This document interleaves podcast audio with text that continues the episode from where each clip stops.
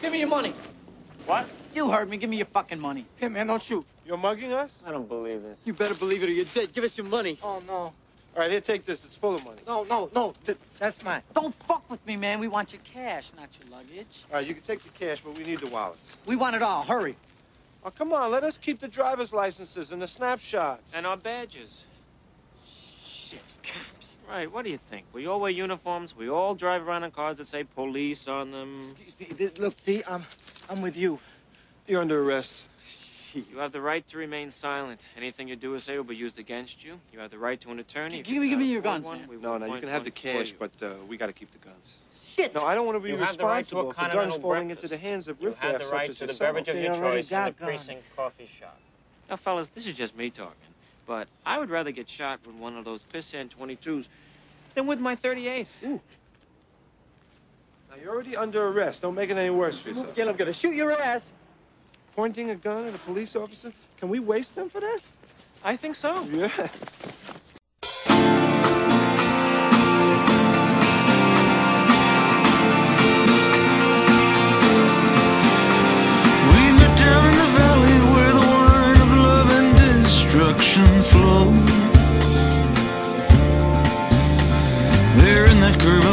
Darkness where the flowers of temptation grow.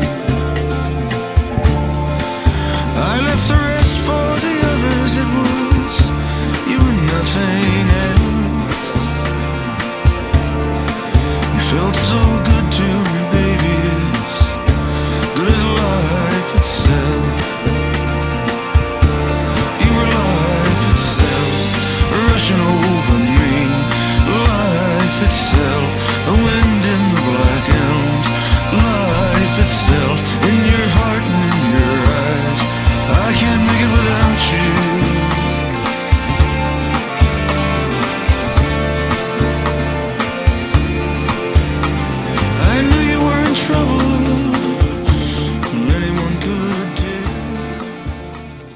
afternoon, good morning, good evening, people, whenever you are listening to us. We are back with episode 72. Uh, I'm Mark Foster, and I'm joined as ever by my co host. Ian Loring, hi guys. And this is the Dude and the Monkey podcast. Uh, this week, uh, we have. Well, we, what we, we don't have, we don't have a Transformers 4 review because instead we've decided to plump for our review of the Roger Ebert uh, doc Life Itself. Uh, we're also going to have the. Is it the. It's not the penultimate, is it? We've got two more after this, haven't we? Yeah, and uh, I, I fucked up the timings as well. The, the week off didn't uh, didn't help. Obviously, that was my fault anyway. But the, the week off didn't help. So I think because Dawn of the Planet of the Apes comes out in two weeks, so I think if possible, I think we need to do Burton's and Rise next week. Well, I think that should be fine, yeah. Nice. So it's so it is technically the technically the penultimate episode of Ian and Mark throw their own shit at each other uh, with battle for the Planet of the Apes. Uh, we're also going to have some 101 news, um, and we're going to chat some trailers, answer some questions, read out your answers to the question that we posed yourselves, which is what are your best and worst sports movies? Reason for choosing that is you know, we're towards the end of the World Cup. It's the final of Wimbledon today. In fact, it's literally just finished. Um, and uh, I, was surrounded by sport in York because the Tour de France went through here today. Um, so that was why I chose that. Um, Ian, uh, anything to add that's happened in the only a few days since we last recorded, actually? Uh, I don't think so. I don't think so. I don't think so. No, there's, there's there's nothing nothing major uh, happened in the in the film world or the or the general world itself. Um, people still seem to be getting their panties in huge wads over this allocated seating thing. It seems to be growing and growing and growing. I've just got to say about that. The thing is, I wrote that article. I'm actually not that bothered about it. I just think that my my whole thing about that, because like I've had a few like comments and whatnot from people like basically saying, "What the fuck? Why you why are you this bothered about it?" The thing is, I'm not. Oh. I'm genuinely not. And it's it's it's more the fact that Cineworld are painting it as something that's actually good for the consumer. And if they were just ca- calling it as it is and saying, "We're introducing this. This is what's going to happen." End of. I think I would have been more like, yeah, all right, then fine. But it was just the fact that their literature made it as, like saying it was all for the benefit of the consumer when it's it's I, I just I don't think it is. And you know there are there are definite benefits to allocated seating, and yes, it is used in sports events and concerts and the theatre and all that kind of stuff. And that I absolutely yeah I agree. My like I have my re- my personal reasons for why I'm not a big fan of it in the cinema. My main thing being that I don't like the idea that I can't get up and move to another seat if so if somebody's pissing me off. To which people say, "Oh yeah, but you can." But it's it's not that. It's not the cinema's official policy. Is oh, but if half an hour and no one else is sitting in the, in any of the other seats, go ahead. Hmm. It's you know this is what the cinema wants you to do. Um, Yeah, that that that's been that that's been one of uh, mine. I've seen a bit of people saying, well, you know, um, if, if it's really quiet, you can just sit anywhere. It's like, well, no, because then you if you if you go into a cinema and it's allocated seating and it's half empty and you go to your seat and you decide to go, I'm gonna go and sit over there because that's the better seat. Essentially, you are saying that if I get in and it's mega busy and somebody sat in my seat, I then have, have, have negated the right to say to them, uh, "Sorry, that's my seat," because fuck it, I can. I've made up the rules when I wanted to. Yeah, that, yeah. I mean that that's yeah, that's exactly it. I mean, I but like I said, I genuinely, it's it's not something that keeps me up at night or something like that. And to be honest, some people online it kind of sounds like it is. My my thing was just that it's blatantly not consumer driven. Mm. And Cineworld are very, very much trying to like paint the picture that it is. That's what what bothers me. The fact that you know I didn't say this in the article, but the fact that they have refused to actually show any of the evidence of the research they did that they said was extensive customer research to actually kind of like do mm. this in the first place, and a lot of people have been retweeting stuff from their own Twitter account from a few years ago, where there was one thing I saw today that um, Filmland Empire um, retweeted saying in 2010, yeah, it was it was four years ago, but still, four we found that four out of five of our customers don't like allocated seating, and we tend to agree with that. And it's just, it, it, it's it's things like that. They're they're happy. They were happy to say to kind of come out with these figures then. They're not happy to come out with these figures now. It just that kind of thing bothers me. That, like, but to be and, and but to be honest with you, I'm it. It's not it's not like the projection standards is my big bugbear as it should be. Hmm. You, you know, you know what I mean. That Yeah. that and pricing. It- I- uh, uh, you know, but I, I, I, I, I, I, sorry, sorry. It's just I, I just say, like, I I kind of I wrote that piece because of that angle, and yet it does kind of seem like I've been getting comments from people who haven't actually read it and understand what I was trying to say. Yes. Maybe that's my fault for not actually presenting that clearly enough. I don't know. Maybe it was. No, that, that, Um, that's that's people seeing people tw- retweeting or tweeting about an article and assuming they know what is actually in the article. The article in question, and I'm sure a lot of our listeners have read it. If not, go to the Verite Film website and read it. Isn't actually Ian just saying, "I don't like allocated seating. I don't like what is it? It's it's it's not a it's not really. I, I don't know whether when you were writing it that, that it came across, but I didn't read it as a this is you saying you are pro it or against it. You're just the article is basically you saying, look, allocated seating is this. It works in some ways. It doesn't work in other ways. But what Cineworld aren't really saying is the actual reason why they're doing it, and why don't they just fucking say that?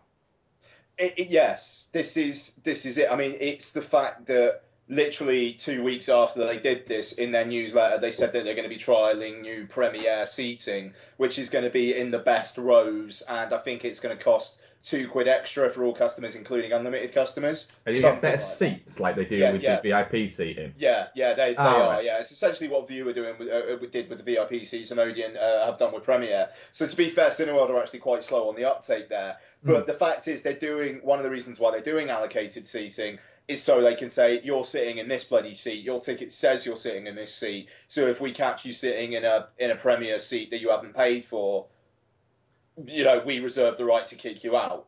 Yeah, I mean that, that frequently happens in the Vues that I go to. But I mean, that's I, I, I'll be honest. I've never sat in one of the premier seats at a Vue. They, they, they just. I like my. I like a cinema seat.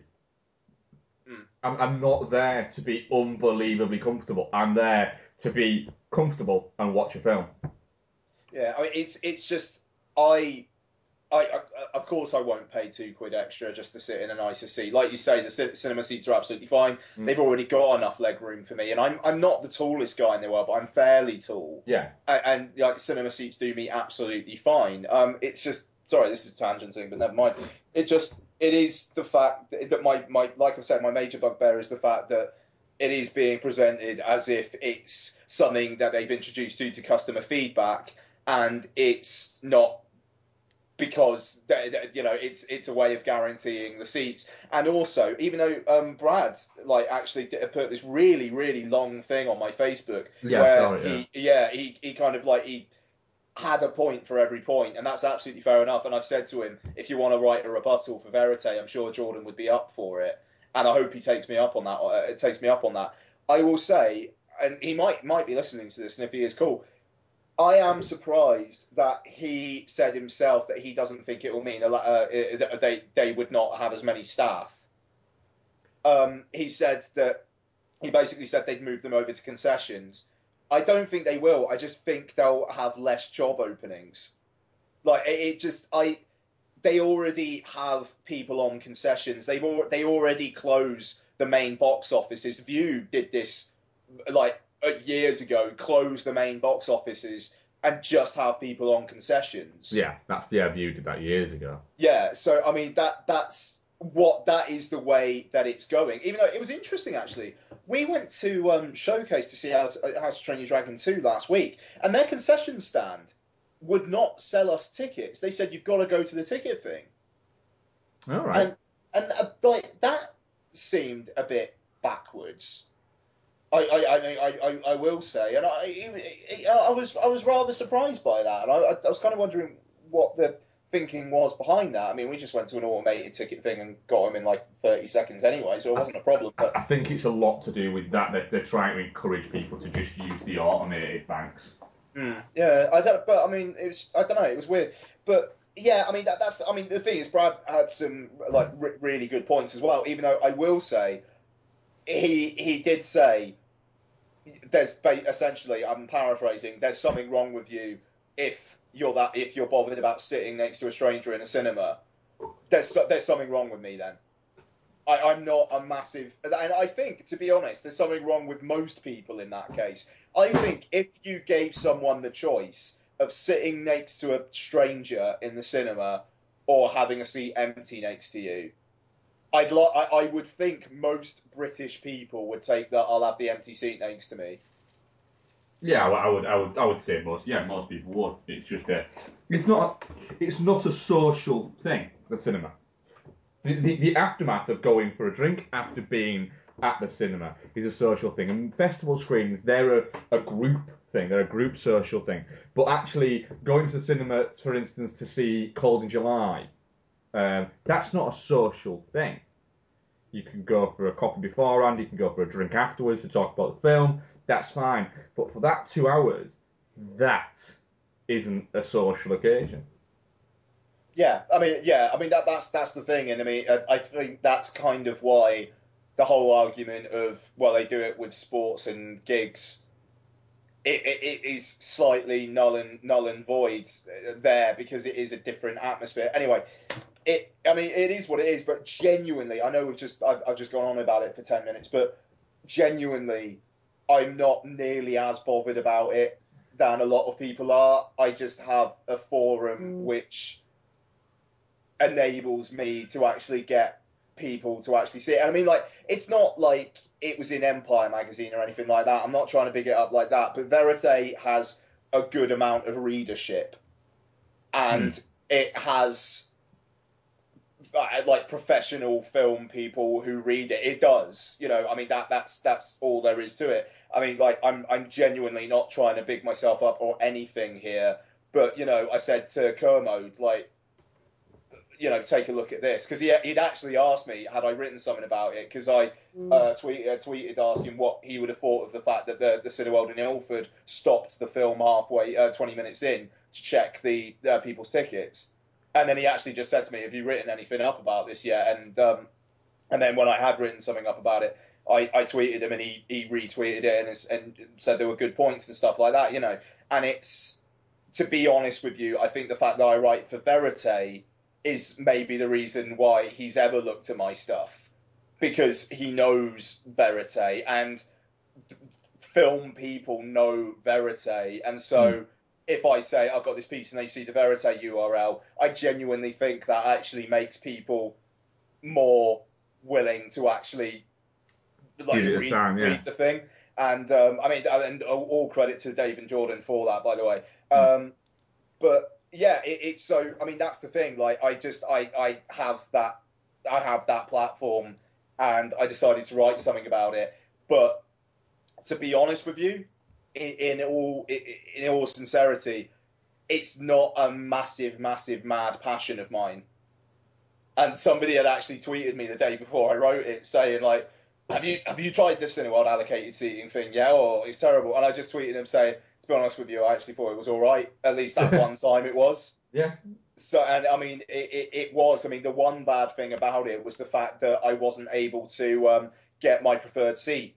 And uh, Brad actually had something to say about this as well, which I'll bring up really quickly. Um, I like having, I like being the second seat in in a row, and I prefer, and I like being about halfway up the screen. And and the Cineworld website wouldn't let me book that seat because I wasn't allowed to leave a gap Ah, right, yeah. and like I understand what they're saying from a business point of view that it makes more sense that you know you're not leaving gaps and you're maximizing availability. I would just say I didn't ask for allocated seating a month ago. If I wanted to sit there, it wouldn't be a problem.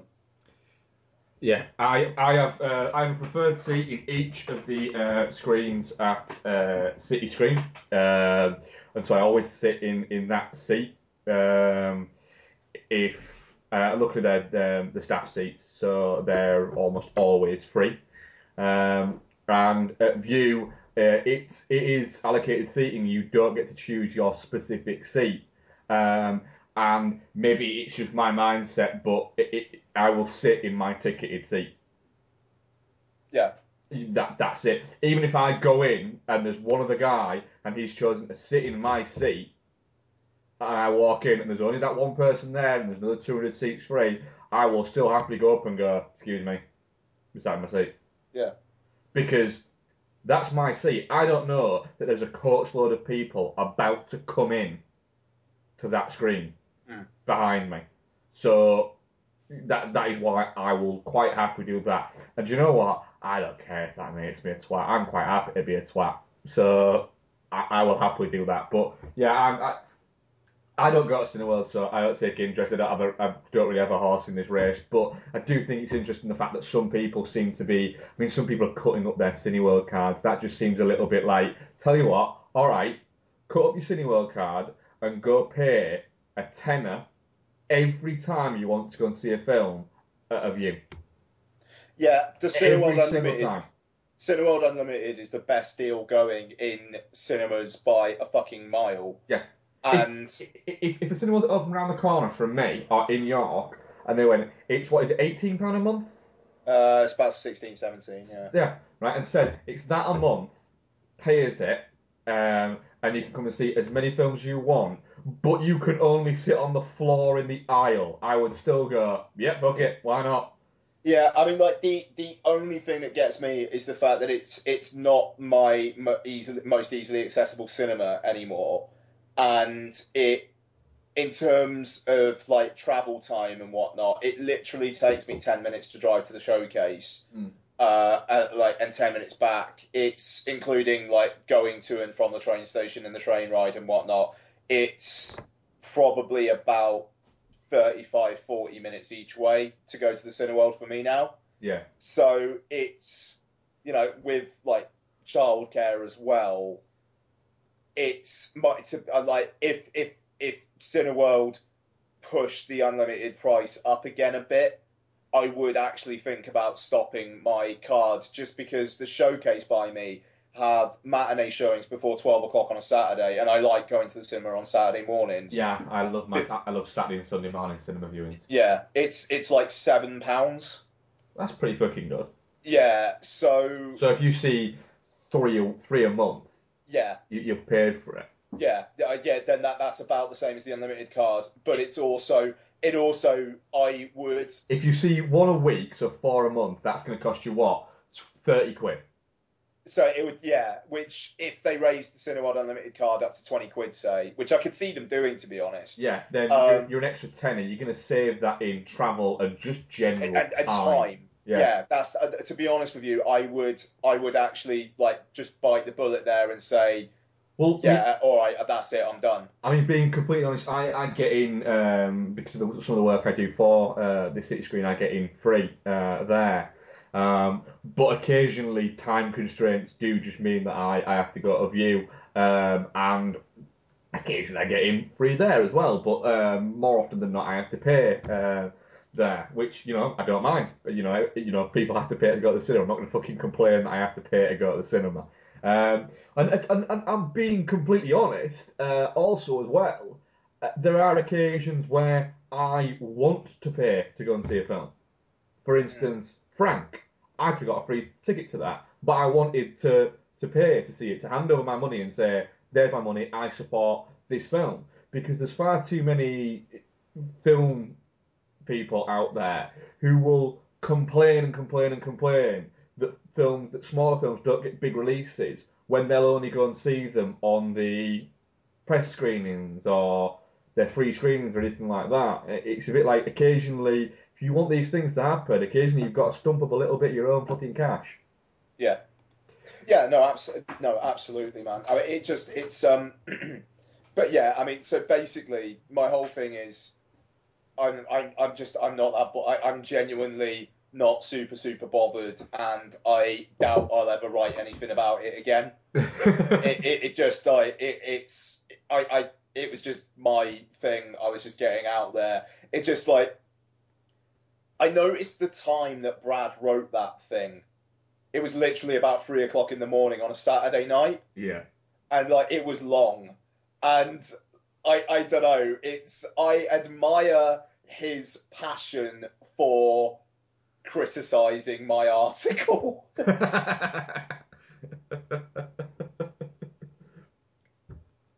yeah. Um, right, uh, tangent, um, tangent, uh, a little bit, and we'll we'll get into it. Ian, uh, what trailers have you seen this this past sort of four days since we last Well- recorded? I, I think we'll catch up here, mate. Um, I don't think I've seen any. If if you want to refresh my memory, maybe I have seen some, but I genuinely don't think I have. Uh, I saw the trailer for um, Behaving Badly, um, which is a. And do you know what? I've, I've forgotten basically what happens. But anyway, it stars. Nice. What's the name? That girl who's banging Justin Bieber and has got a perpetually miserable looking face. Selena Gomez. That's the one. Uh, yeah, it's, it kind of stars her and some other things and stuff happens, apparently. Um, so the trailer for St. Vincent, the upcoming Bill Murray one, which is, you know, Bill Murray plays a bit of a miserable bastard and a single mother moves next door to him and he ends up sort of forming a relationship with her young kid and he becomes kind of like like the surrogate father and everything like that, which is a story that goes on and on and we have it we have two or three of them every year, um, and most of them are terrible. But then there's always that in the back of my mind going, yeah, but this one's got Bill Murray in it Hmm. which makes me go, I could watch that. Yeah, I could definitely watch that because it's got Bill Murray in it. Sadly, though, the uh, the actress who plays the uh, mother who moves in next door is Melissa McCarthy. Um, So if it's Melissa McCarthy pre Bridesmaids, I'm all for it. If it's Melissa McCarthy post Bridesmaids, then it's just that character that she now plays, and I just really can't be asked.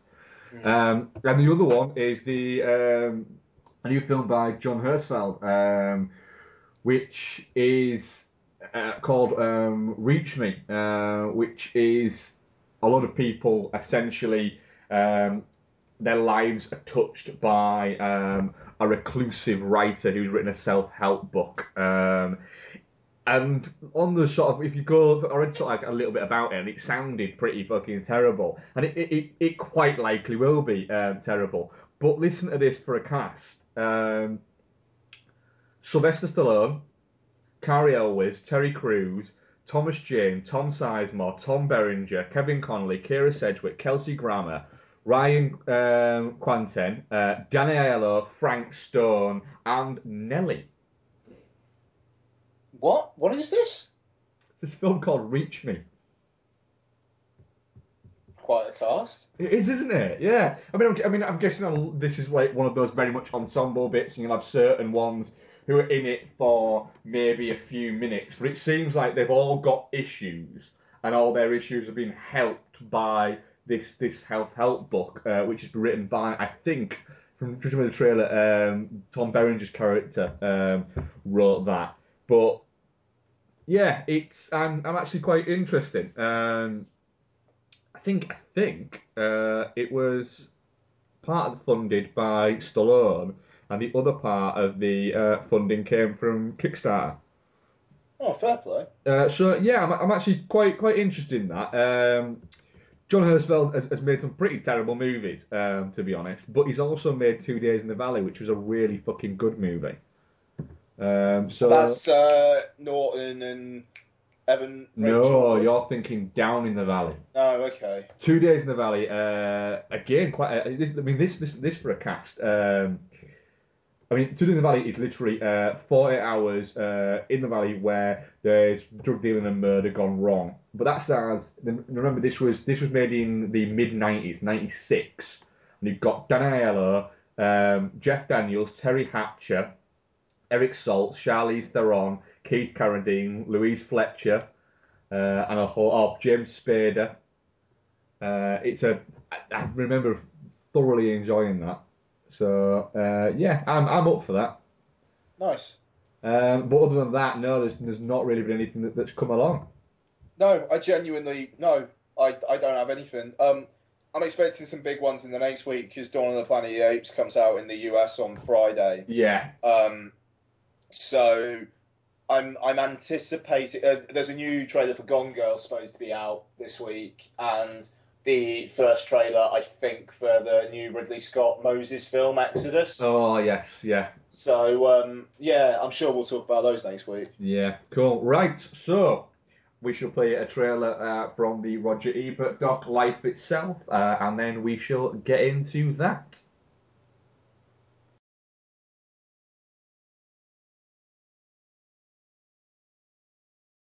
Let's move on to a movie now that's one of the most brilliant, weird, and unusual American documentary films I've seen in a long time. Roger Ebert was the definitive mainstream film critic in American cinema. He has been writing for half of the history of feature films. Roger was a mature writer early on. He's written over a dozen books. He wrote a novel. He won a Pulitzer Prize. How on earth did Roger Ebert write Beyond the Valley of the Dolls? Boobs. Beyond the Valley. You know, this is a title. Roger was a good at dishing, but he also could take it. He is a nice guy, but he's not that nice. It's Thriller Week on Siskel and Ebert in the movies, and we've got three new ones. Sound a little excited, Gene. Sound less excited, Roger. Roger Ebert and Gene Siskel were the most powerful critics of all time. The perfect matching of opposites. Even though Roger wrote Beyond the Valley of the Dolls, Gene lived the life. These were towering figures clashing. It was, I'm going to crush you. You give Benji the Hunter a positive review. That's totally unfair because you realize They almost didn't care what anyone else thought as long as they could try to persuade the other. This morning I confess that I am a sick person. Three years ago, I felt a lump under my chin, and it turned out to be cancer. Roger had an inner core made of steel. You want to rest a little bit or work a little bit? Ask Steve, he's the director. He is a soldier of cinema who cannot even speak anymore and he plows on, and that touches my heart very deeply. As a film critic, he was somebody who gave life to new voices, gave life to new visions that reflected all the diversity of this nation. He made it possible for a bigger audience, a wider audience, to appreciate cinema as an art form because he really loved films. For me, the movies are like a machine that generates empathy. It lets you understand hopes, aspirations, dreams, and fears. It helps us to identify with the people who are sharing this journey with us.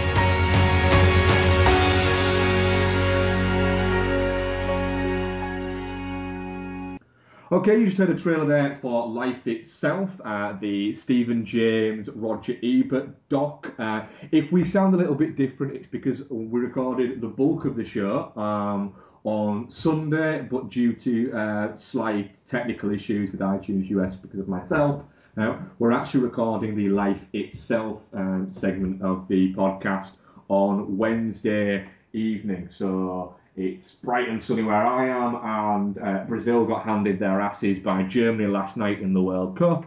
Um, asses were asses handed. were handed uh, in, in an epic, an epic way.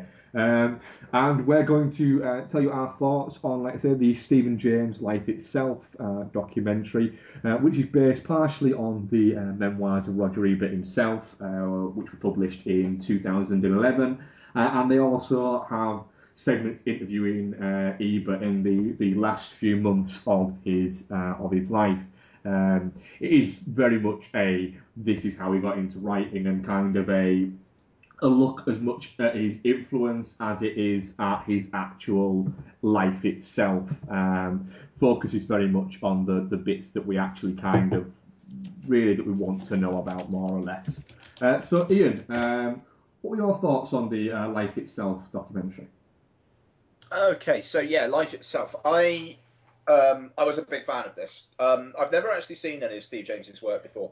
Um, I've seen I've, I've seen a few. I've seen uh, Hoop Dreams um, and the uh, Interrupters, which are which are both yeah, very I, mean, I just nice. I, I just yeah, for some reason I just haven't uh, haven't actually seen any of his uh, any of his work. So um, I, I have no kind of background in him, um, but I've got a, a, little bit of background in in Ebert. I've, I've read quite a few of his collections of reviews and whatnot, and uh, yeah, I mean, it, the, the interesting thing about life itself is that it it does kind of seem like if he hadn't died, that the film would be very different. Um, I mean, both kind of like in terms of the, the structure. Like I was reading an interview with um, Steve James on the Dissolve yesterday, where they were saying that they wanted to have footage of him having other critics around uh, his house and like and debating and whatnot. And uh, so you know, obviously we don't get that here because they wanted to do that when they thought he was leaving hospital, but then he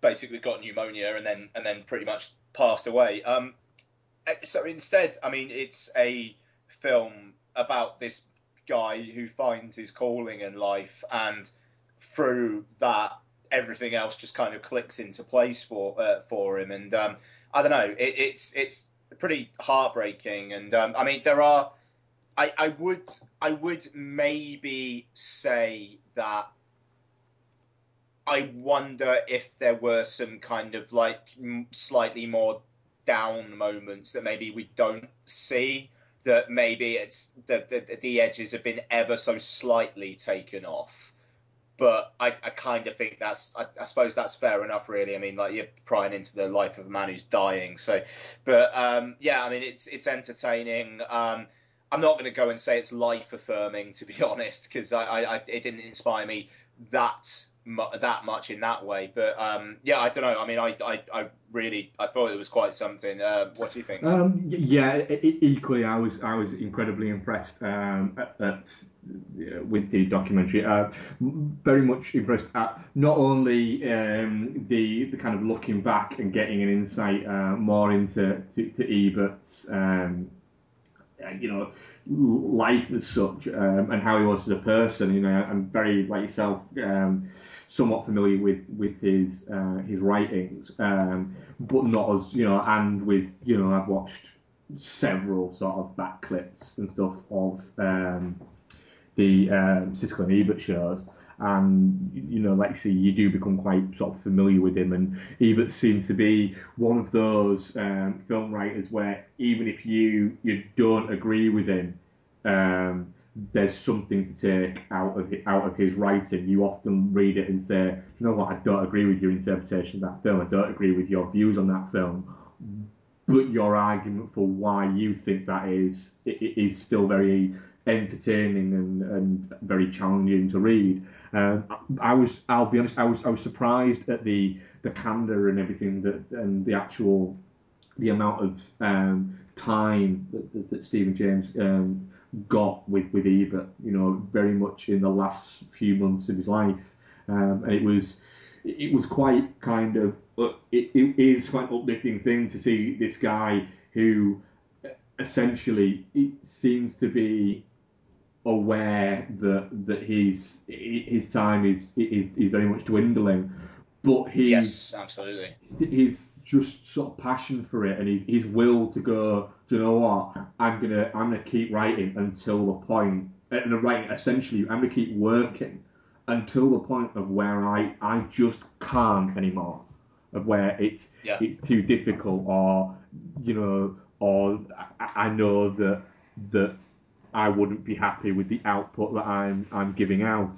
And you know, the guy was you know in his late seventies and had, you know had lost. I mean, this is a guy who who made his became famous and made his name essentially um, through being um, as much a, a talker as a writer. And this is a guy who who lost the ability to, to speak. Um, and that's that's all dealt with, with, with quite well. And, you know, the actual getting to sort of spend a little bit of time with his with his family and see that kind of relationship there, uh, and see these filmmakers coming out and saying, "Look, look at what he did for me." And this isn't just um, you know small independent filmmakers. You know, one of them was essentially Scorsese, basically saying, "I was on my ass um, at, at the start of the '80s, um, and this guy."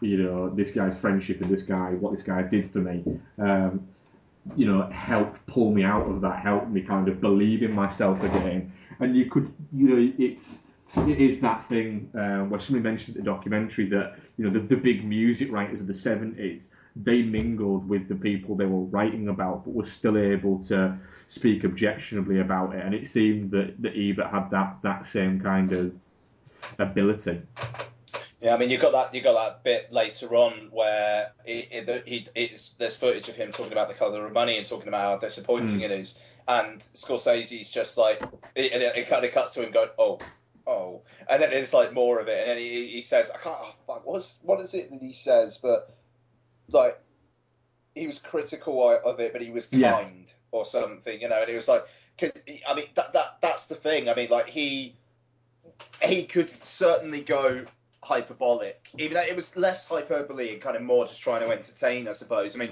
he's very much a journalist Yeah. first and a and a critic second in in, in that regards. But the I, I like you like his review of North, for instance, which I think we Mm. referenced when we covered North on the show, and it, it, it you know it, it, that's the thing where he's even kind of admit he's even saying like Rob Reiner is better than Mm. this.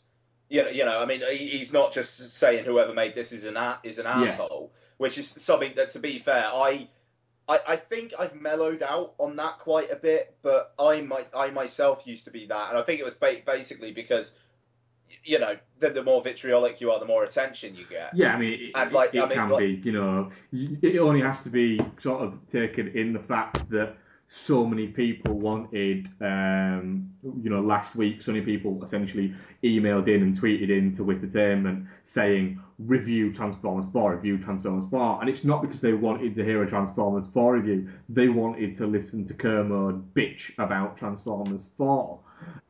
I mean, that, well, that's the thing. I mean, like we even had people saying when Grown Ups Two came out, we had people saying, "Oh, is Ian going to go and see Grown Ups 2?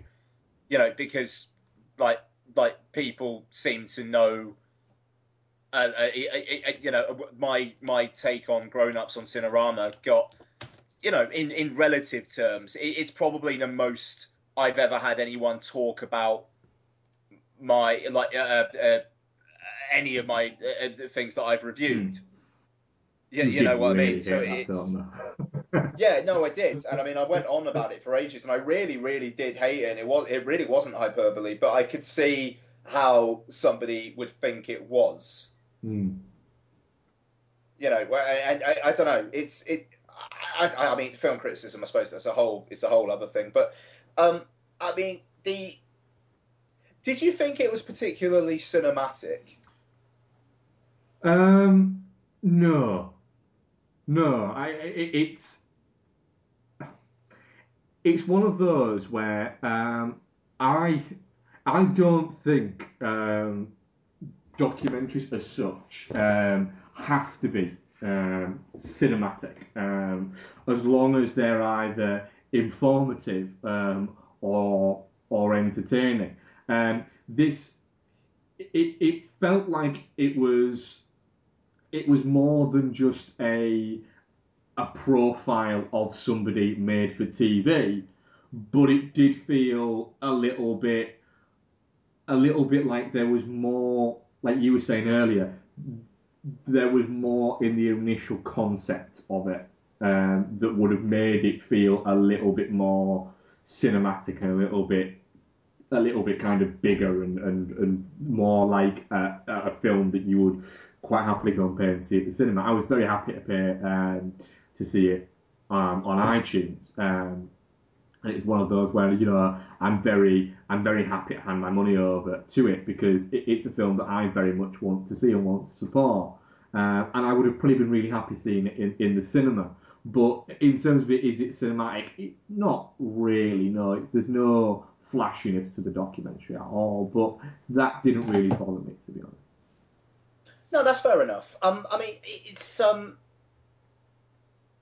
I don't, I I, th- I think it is a little slightly bit hamstrung by the fact that it obviously has to um change change tack. You know, as as as the film's going on. I mean, I'd love to see some deleted footage, but it does feel like it captures him well you know the, the the and I mean like the the stories of him when he was younger and the kind of like the, the, the women he used to hang around with and like the bar he used to hang around Yeah. in.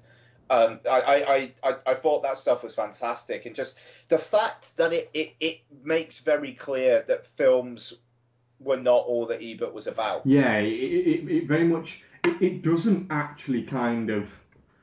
It doesn't reference sort of a lot of his um, sort of more famous reviews, really. You know, it, it doesn't go into detail of, oh, and then he said this about this film, or this was his favourite film. It doesn't kind of go down that tact. It very much goes, well, he did this, and they did this, and he kind of did this, and he, he felt about doing this, and this was his feelings towards doing that. It's not a, when Ebert was eight, he did this and this, and then it went on. And when he it, it, it started out a little bit like that, but then once it got into sort of like him working for the Sun Times and doing TV work with with Gene Siskel, it kind of went. And then these are these these are how this all happened.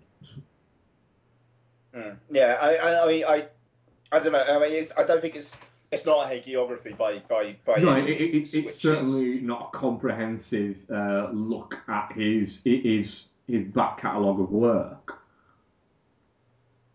Yeah, no, I mean, I, which is, I, you know, which I think is good. I mean, like, it, the, a lesser documentarian probably would have had a talking heads piece of like people just saying, "Oh, his review of blah blah blah." Oh my Yeah. god, blah blah blah blah blah blah blah. You know, I mean, I- and the one person they do do that with is Martin Scorsese, and the reason why they do it helps that he's Martin Scorsese. But the reason why they do that is because he, he'd already got a prior relationship with with And, Ebert, and I where think as well, he's executive producer as well.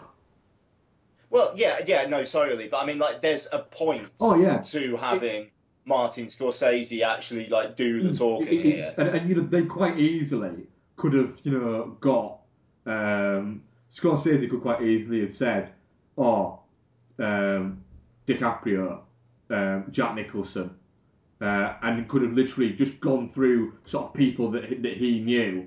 And, and got all them and said, I want you to come and tell you your thoughts on either. And they would have, and you would have had people lining up, the Coen brothers, and everyone lining Sure. up to say, oh well, you know, he said this about my movie and it was great and it, it gave us the, the great leg up and all this sort. And, and and James doesn't want to do that. He wants to spend as much time, I think, showing you Ebert, you know, showing and saying, look, this man doesn't have the ability to speak. He doesn't have the ability to eat. He doesn't have the ability to really to drink like all. He's missing his his lower jaw. He, is missing, and yet he's still banging away, churning out you know reviews and blog posts and and things like that. And he's already essentially there's a bit where really he's setting up a website for when he's dead.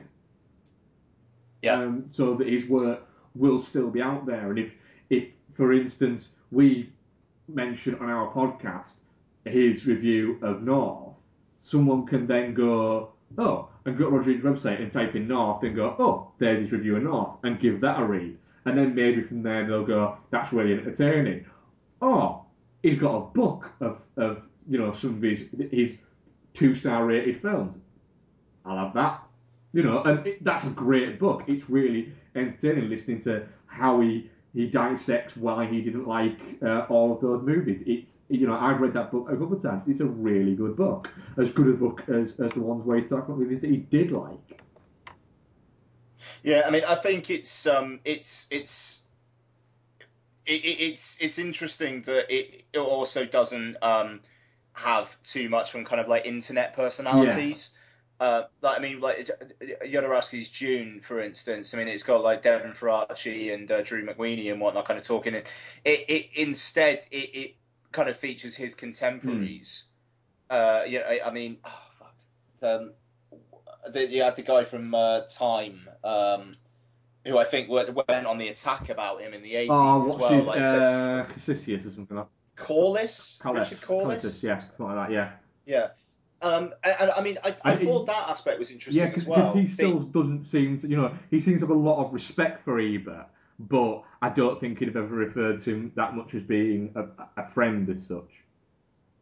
Yeah, exactly. Yeah, quite. And I mean, I, I, I, mean, I think that aspect's interesting as well. I mean, like where they're talking about how like Siskel and Ebert were kind of representing the, the, the death of criticism, and it just it just shows these things come in fucking Yeah. waves, man. It just it you know, I mean, like there's this discussion like uh, going on at the moment about if like, you know is film dead, and Christopher Nolan's come out and said, oh, well, you know, for essentially like the cinemas are going to be for the blockbusters and for the things for the for the big screen, and you know the the, the small screen's going to become something else. It's going to be for more kind of indie things, you know, with the rise of VOD and stuff like that. And it just kind of feels like It moves in ways. uh, uh, like this, like this, where like it, it just like the world's not going to end, and these things are still going to endure, and it.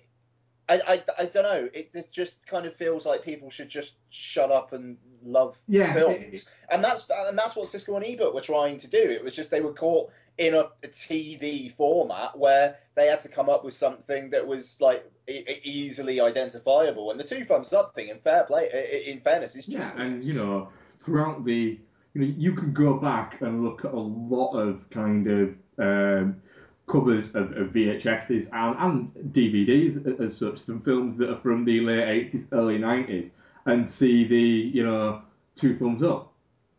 You know, two thumbs up. Oh, you know, absolutely. um, I, I can think of a couple. Pump up the volume. I'm sure it's definitely on that. Um, same as um, I know there's an Ebert quote on uh, Empire Records and things like that. You know, these. I, the thing is, is it's there's a, a wave of criticism of film criticism at the moment, and it's like people criticizing the critic and people criticizing the audience, people criticizing that, and it's it's almost like a slight movement has developed where people are no longer talking about films; they're talking about people talking about films, and it's like, Yeah, yeah. do you know what? You write an article about criticizing other people about an article that they wrote about criticizing people who went to see a certain film. And it very much is one of those things of, of everybody owns cinema. You know, cinema's a, a, pro, a product for, for, the, for everybody, which is why yes, something like um, that Mrs. Brown's the movie thing, right? I, I will never go and see that. I have no interest in seeing it. The TV show's on. I have no interest in watching the show. Um, do I find it troubling that how much money that's made? Yes, I do. But fuck it. You know, if people have got to watch it, fair enough. You know, I don't understand Oh, I the, don't- the idea behind it. Um, and I don't understand why people would go and see that when they could go and see something that looks good. But people will do that. People will still go and see those films. It, it, it, you know, whether I bitch and moan about it or not, it's still gonna fucking happen. So I might as well focus my energy into something else, like saying, "Oh, yeah, by the way, Life itself. If you've got access to an iTunes US account or you are in the US, give Life itself a watch. It's really fucking good." Do you know what? I'm going to make a pledge right here and right now. Go on. I am going to try my very, very, very best to not reference other people's opinions on on things anymore. I do that a shitload on this I- show, I and I need to come up. I just need to be strong in my own fucking thoughts, and then if people want to have a conversation with me about those thoughts at that time, awesome. I, I, I, yeah, I, I can, I can see. You know, we, we do talk quite a lot about other opinions, but I think often it's because we come into a film. You know, films. It's, it's, it's very difficult um, in this kind of, you know, this little community that, that we're, you know, a, a part of, um, to kind of get away from, you know, these these conceptions going into film about what it's going to be like. And I know I do, and, I, and I, I, I absolutely know that, that you do, and I know a lot of people do. Most people do go in with their own idea of um, of right. Well, and I go in to every film. Whenever I start watching a film, it starts out as a six out of ten for me, and it either goes down or it goes up, and that's that's how I how I work it. Um, so if, if a film never goes up or it never goes down, it just stays at fucking six. It does to piss me off, it starts to drop down, and that's how I start it. Um, and that's with every single film. And then there's the rare occasion where, for instance, something like The Master, I went into that with with a six, but in my honest, if I was honest, I went into that with an eight. So when it was a eight or a seven and a half out of ten, that's where I was a little bit kind of disappointed because I just went in too high. And occasionally I go into something going, well, I'm going in with a six, I'm going with a six. But in reality, the back of my brain, I'm going in with a five or a four. So if it hits six, um, do you know what? Fuck it, I'm fine with that. Um, And it's, it's those. I'll always judge a film based on what I think of it. I don't care. I couldn't care less if I like a film and people say that film is fucking dog shit. Why do you like it? That's just gonna make me like it a little bit fucking more.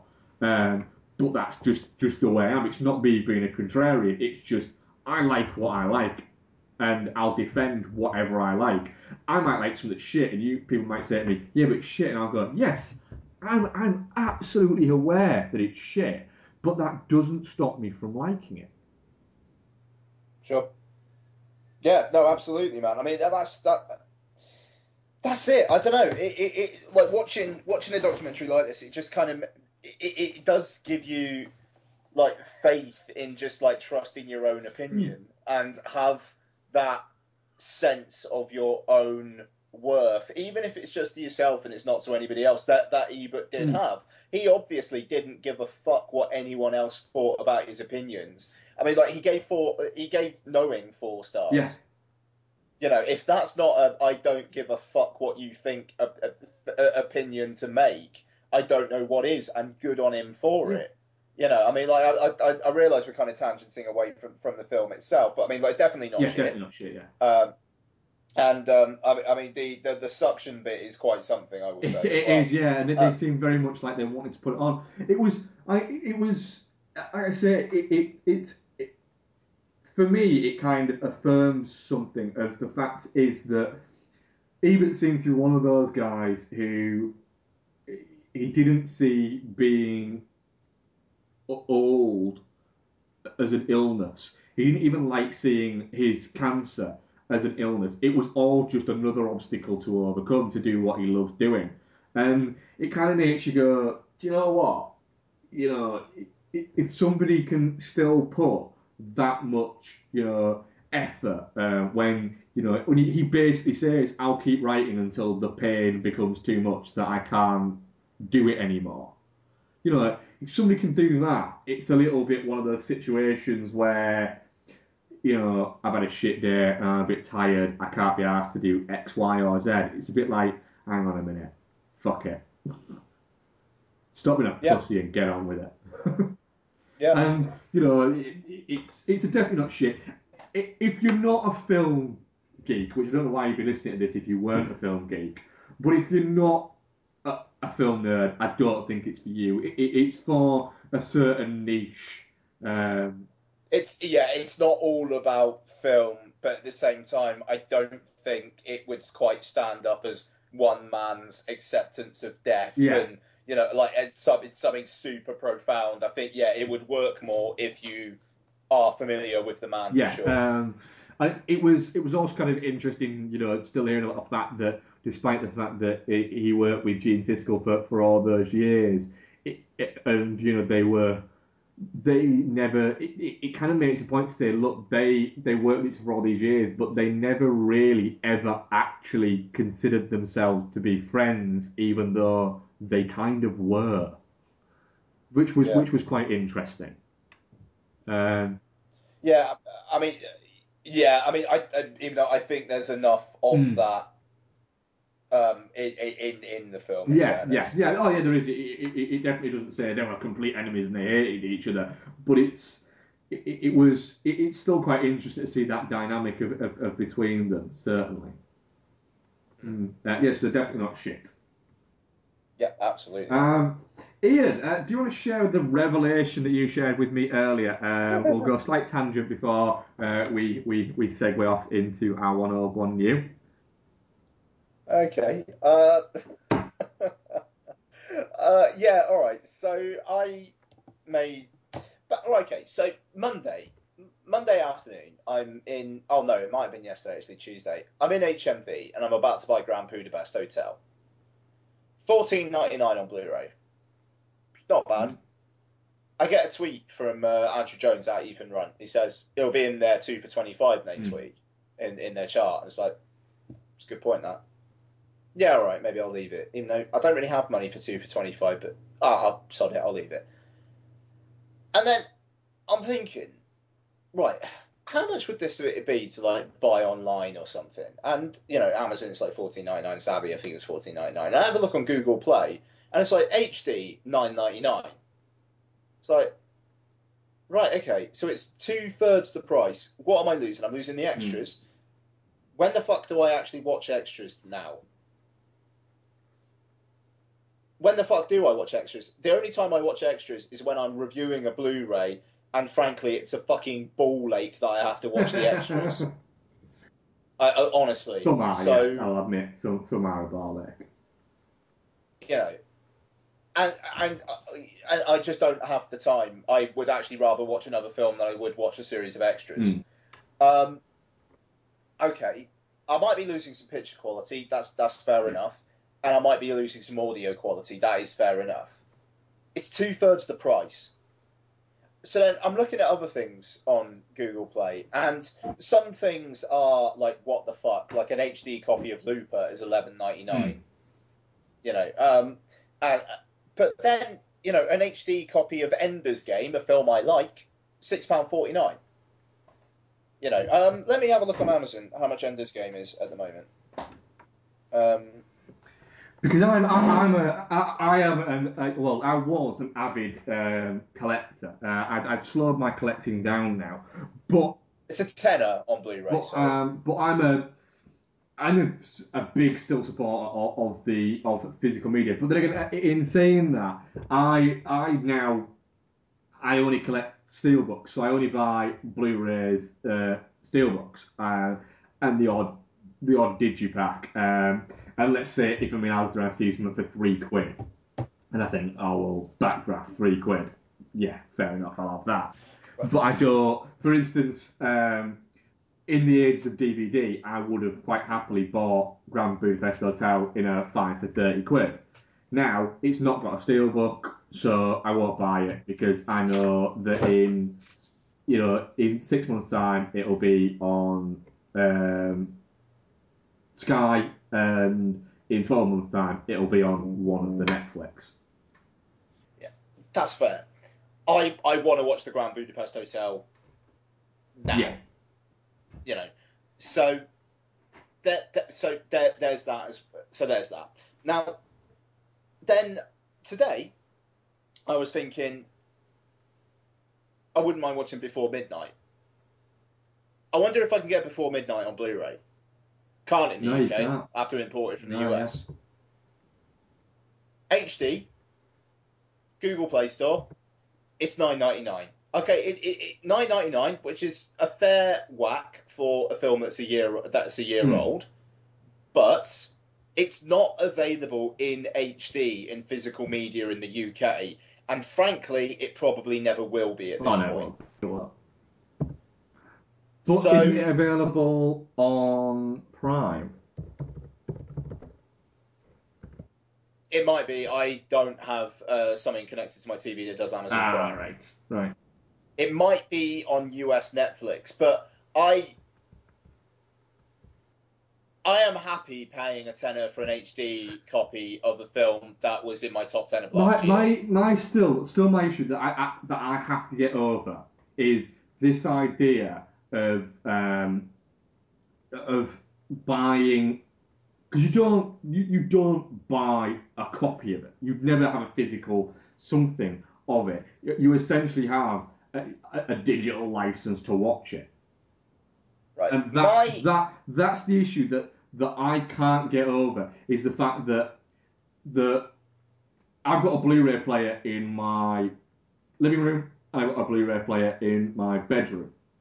Now, if I'm watching something and I'm going uh, in the living room and I go, do you know what? I want to watch this lying down. I can take it out of that and I can take it straight into the bedroom. I can do the same with um, my if I'm watching on Netflix.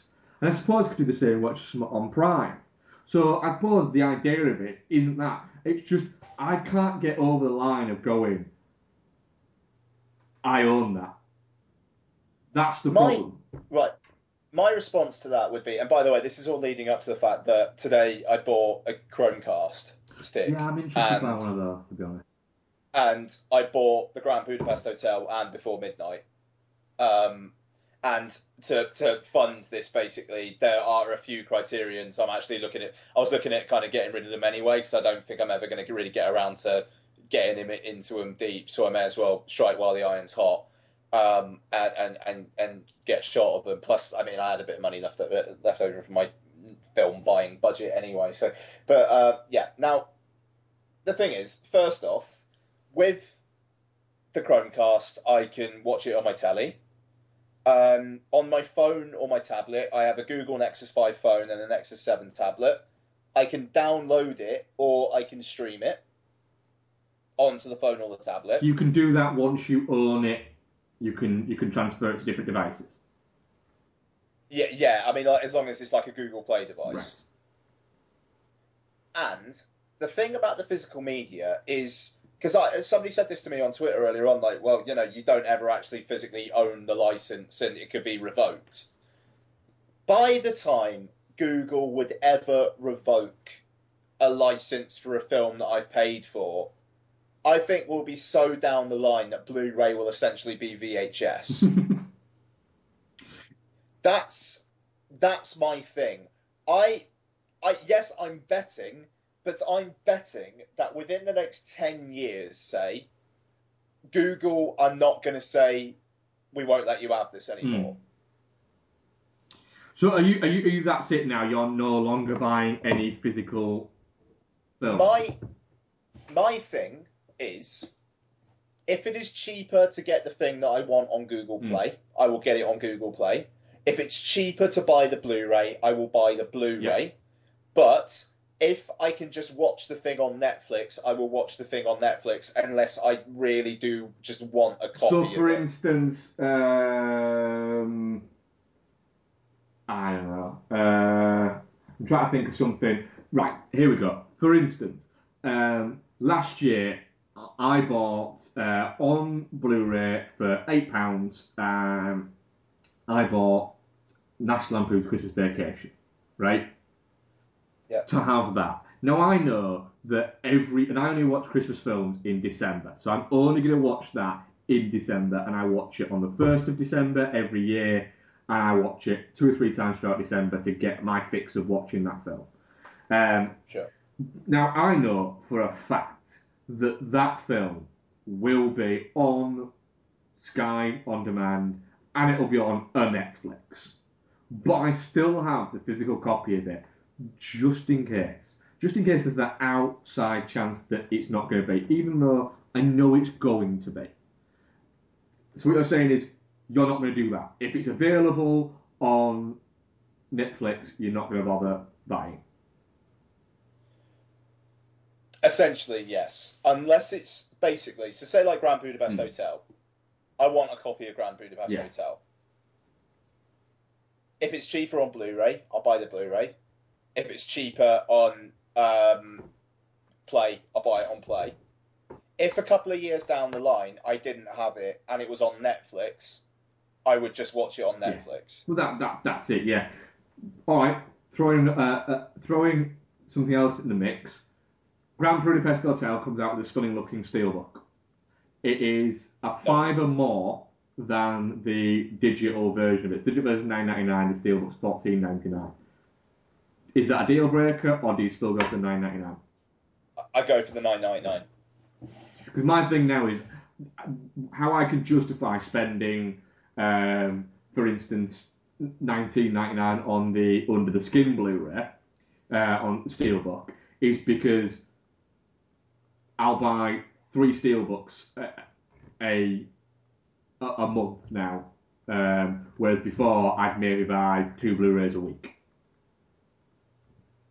So that's how I can. That's how I justify it to myself.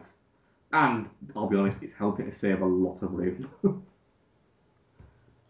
yeah, this my my thing is basically I want to save Mm. space. I want to save money. Mm. Like I I I'm not that that- I'm not going to be bent over a barrel. That's the thing. I want to have options where I can have the cheapest option possible.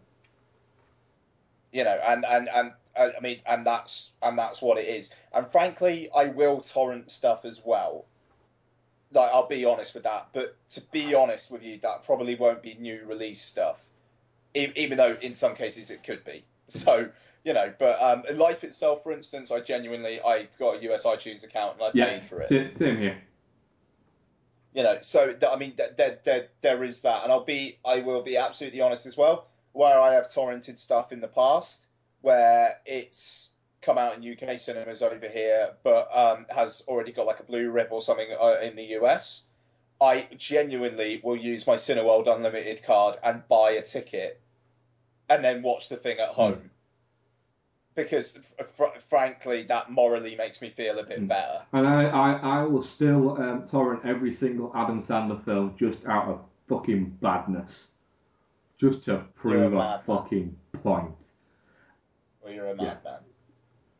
That's that's the thing. It's like I am, and the thing is, I am compromising on video and audio. You are a little bit, yeah. Th- That that is a good point. Mm. To that, I would say it depends on how much cheaper the digital copy is. You could say that if it was a couple of quid, Mm. like two quid, I would go for the Blu-ray. But the thing So- is, the tenner, the tenner is is a sweet point. Yeah. So, so a, a, Nine a, a ninety fiver's nine difference is too much. $14.99. A fiver's Are you working on a percentage when I scale? can get the thing for a tenner. Are you working on a percentage scale? So, a tenner to a fiver, that's too big a jump. Um, and let's say six quid to nine quid, that's too big a jump. Just about, I'd say a third Yeah. is about it. I, I, yeah. I can see the logic behind that. If you'd asked me this a, a few years ago, the DVD days, I'd have called you an insane person. But again, Th- this but then is- again, I, I, I did have one year where in a year, so 365 days from January the 1st to December the 31st, I bought over 600 DVDs. Fuck yeah. I was You I, see- I, I worked out it, it was about 2.1 a day I bought. That's That is mental. I mean, this is this is the thing. I I slightly want to future proof myself because to be honest with you, I genuinely think Google are going to be around longer than Blu-rays are going to be a prime viewing format. Hmm. And yes, I may kick myself when 4K comes out and they ask you to pay full price again for 4K, but do you know what? You'd have to do the same with Blu-rays. So it's that's the thing. The the video and the audio thing is even though the video, to be fair, I started watching Grand Budapest Hotel. It looks pretty Hmm. good. Well, it's Netflix, isn't it? You It's, know. it's similar quality to Netflix, and that, let's be honest, a lot of the time I look at Netflix and go, "This looks good," you know. It, Yeah. it- this looks. It's not quite 1080. And when I put something like the other day, I put on um, Blade Runner, uh, for instance, and was a, a little bit taken back and like went, "Whoa, this looks fucking incredible." And it's because it had been a few weeks since I'd actually watched a Blu-ray. I just watched everything on on, on Netflix. That's yeah. I mean that that's the thing. I mean like with with something like Blade Runner or like Apocalypse Now or like the Alfred, Alfred Hitchcock collection I've got. I'm not getting rid of And- those. You know, I'm not. I'm not going to get digital copies because I I want those as they And are. uh, as well, I did- I did notice actually, which kind of ties into what we've been covering recently, that um, on iTunes in the US, you can buy the uh, back catalogue, uh, HD um, back catalogue of the uh, Planet of the Apes films for twenty two ninety nine. That's dollars. That's about fifteen Yeah. quid. You know, that's that's that's com- that's com- comparable to you know what you pay for a, a Blu-ray box set. And my point there was was that I had with um, with you know just buying a digital copy of it. is often you know something that might be eight quid or six quid on Blu-ray, it'll still be nine ninety nine. You know, I, I- you know things like fucking games have to catch up with the, the idea of of um, of digital possession. You know, I, I still find it incredible that every time I log up my PS4, it advertises FIFA 14 uh, at quid. 54.99. Like, Yeah, you know, about right. I, I got it for thirty pounds. you know, it's it's an old game now. It's gone. You know, it's, it's dated. Um, Why are you trying to, try, try, trying to charge me fifty five pounds for it? It's it's insane. Um, so yeah, I I will still uh, happily be uh, continuing my descent into steelbook madness. I, I'm not as bad as as other people. I don't collect every single one, but I do have a um, a pre-order list that is into double figures. Um, so, which actually currently is very annoying because my card's actually uh, expired and I've got a new card. Um, and Zavvi don't actually have an option to just switch cards on pre-orders. Oh, so fun. I have literally, uh, which to be fair to Zavvi, what they did ask me to do, uh, and props to Zavvi on this, was to uh, email them the order number and they'd sort it out. And I, was, I said, Yeah. order numbers. and email them a list Yeah, of like 12 yeah. different orders. So they are looking into it for me. Um, so anyway, uh, we segued quite a little bit there from uh, our review, um, but that was because time allowed us a little bit. So um, hopefully you'll enjoy our indulgence. Uh, and now we're going to play you some promos, some podcasts that we know and enjoy, and then you will go into the rest of the show, which, like I say, may sound a little bit different. It's because we're going back in time to Sunday from Wednesday. So I uh, hope you enjoy the rest of the show.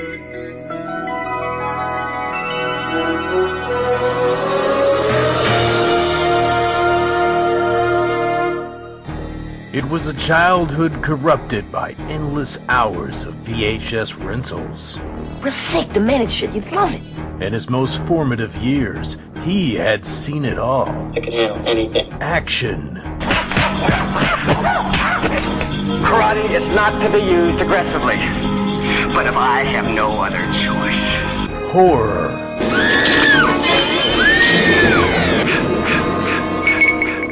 and romance. Now he's decided it's time to go back. For just one more adventure. Humans are such an easy prey. Noel Mellor presents You're the problem, you little shit. The Adventures in VHS podcast. Join me, Noel Mellor, as each month I take an in-depth look at one movie from my collection of ex-rental 80s VHS classics and speak to one or two of the people involved with making them about what the format means to them. The Adventures in VHS podcast. Thank you. Have a nice day. Download today from iTunes by searching for Adventures in VHS or visit adventuresinvhs.com. Are you tired of film podcasts where the hosts exist in a constant blissful state of agreement? I mean, the main the main characters are two of the dullest main characters I have ever encountered in any film. Well, you're in luck. Let me introduce you to Chinstroker and Punter. One is an ex-film student with a penchant for David Lynch and art cinema. The other is a man on the street. Listen in perplexed and horrified terror as we tear apart one film a week. It just really It's not isn't. visually striking. No. Just just getting confirmation. It's just in That's the third time though. I mean, am I, is this on? You can find us at chinstrokerversuspunter.podomatic.com. So come and share the victory. If you could fuck any man in film, who would it be and why? My answer is Lance Henriksen. Oh! He wouldn't tell. He looks like somebody. he looks like somebody who can keep, keep a secret.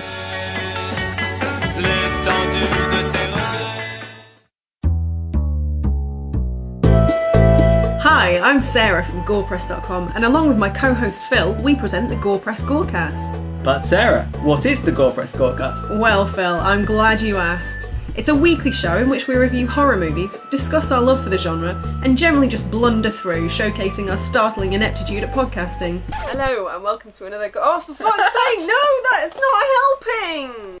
That sounds ridiculously professional. That can't be all we do, can it? It certainly isn't. We also try and talk a little bit about what we've watched recently and selflessly plumb the depths of B movie hell so we can inform you, our loyal listeners, about what to watch and what to avoid. Well, that just sounds dandy. Where could I find such a podcast? Well, Phil, you can subscribe to us by searching for the new Gorepress Gorecast in iTunes, or you can find us at gorepress.com.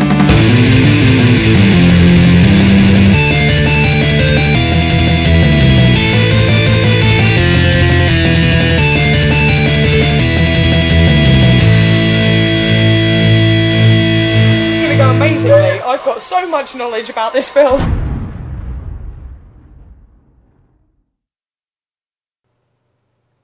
Okay, you heard some promos there for podcasts we uh, know and like. Um, so let's get into it. Ian, um, do you want to give us your one old or one new? Do you know what? I forgot to say at the start, um, the start of the show as well. I kind of edited in something early um, in in last week's show, but um, uh, congrats to Mike and Hannah. Yes, congratulations uh, on the uh, birth of little baby Chloe. Absolutely, cute little cute little kid as well. Yes, Um, damn right. About time as well. yeah, bloody right. Alm- I, I think almost as long as um, bloody Lottie. It was, yeah, yeah. So, um, but 18 hours labour, man. Fuck, Hannah's Yes. a bloody stallion. She, yes, she is a, a, a warrior. Yeah, that's a nice uh, choice of words. Sorry. Uh, yeah, sorry. Um, but I, it was meant nicely. But uh, yeah, so uh, it's just I thought Mark probably would want to say congrats as well. Yes, so. I, I absolutely do. Yeah, yes. Uh, massive congratulations uh, to you both. Cool. Um, so yeah, I'll uh, I'll do my one new first. Um, so I mean, Did you I watch could- um, Atom Egoyan's Chloe in in Celebration? mate? That's a bit. Um, no, I'm not going to say anything to that. That's a bit. You've got a daughter as well, dude. Come on. What? It's a terrible fucking film. yeah, it's just I don't know what you're trying to infer there. Um, I did not nothing, on. nothing to the nothing there. Just moving on. should have thought that one through. Yeah, yeah, yeah. No, no, no, no. Um, my one new. I could talk about Michael Bay's Bad Boys, which I had never seen before, despite the fact that I'd seen Bad Boys 2. So that was your first watch of Bad Boys. Yeah, Oh. but I could also talk about Lawrence of Arabia. So, Hmm. it's a fucking hard choice that one. you know, Bad Boys, frankly, is probably more dude than a monkey But I think if I talked about Bad Boys over Lawrence of Arabia, I think I'd probably have to cut up some sort of Film Geek membership card. so I will just say the thing I, I'm actually writing a piece for Verite. Oh well, the, the blog anyway. There's no way they'd ever actually have it in the magazine, and fair play to them. But about the um, the way that between Bad Boys, which was Bay's first film, and then Bad Boys Two, he'd basically gone from debut film to full on Bay, Yeah. full hard on Bay, and uh, like it's just like the how that kind of emphasizes the difference between the two films because they are two very fucking different films. Oh yes.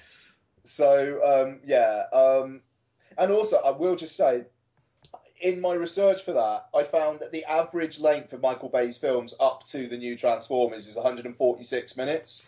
That's the average length of his 11 films. Do you know what's really sad? What? I knew that.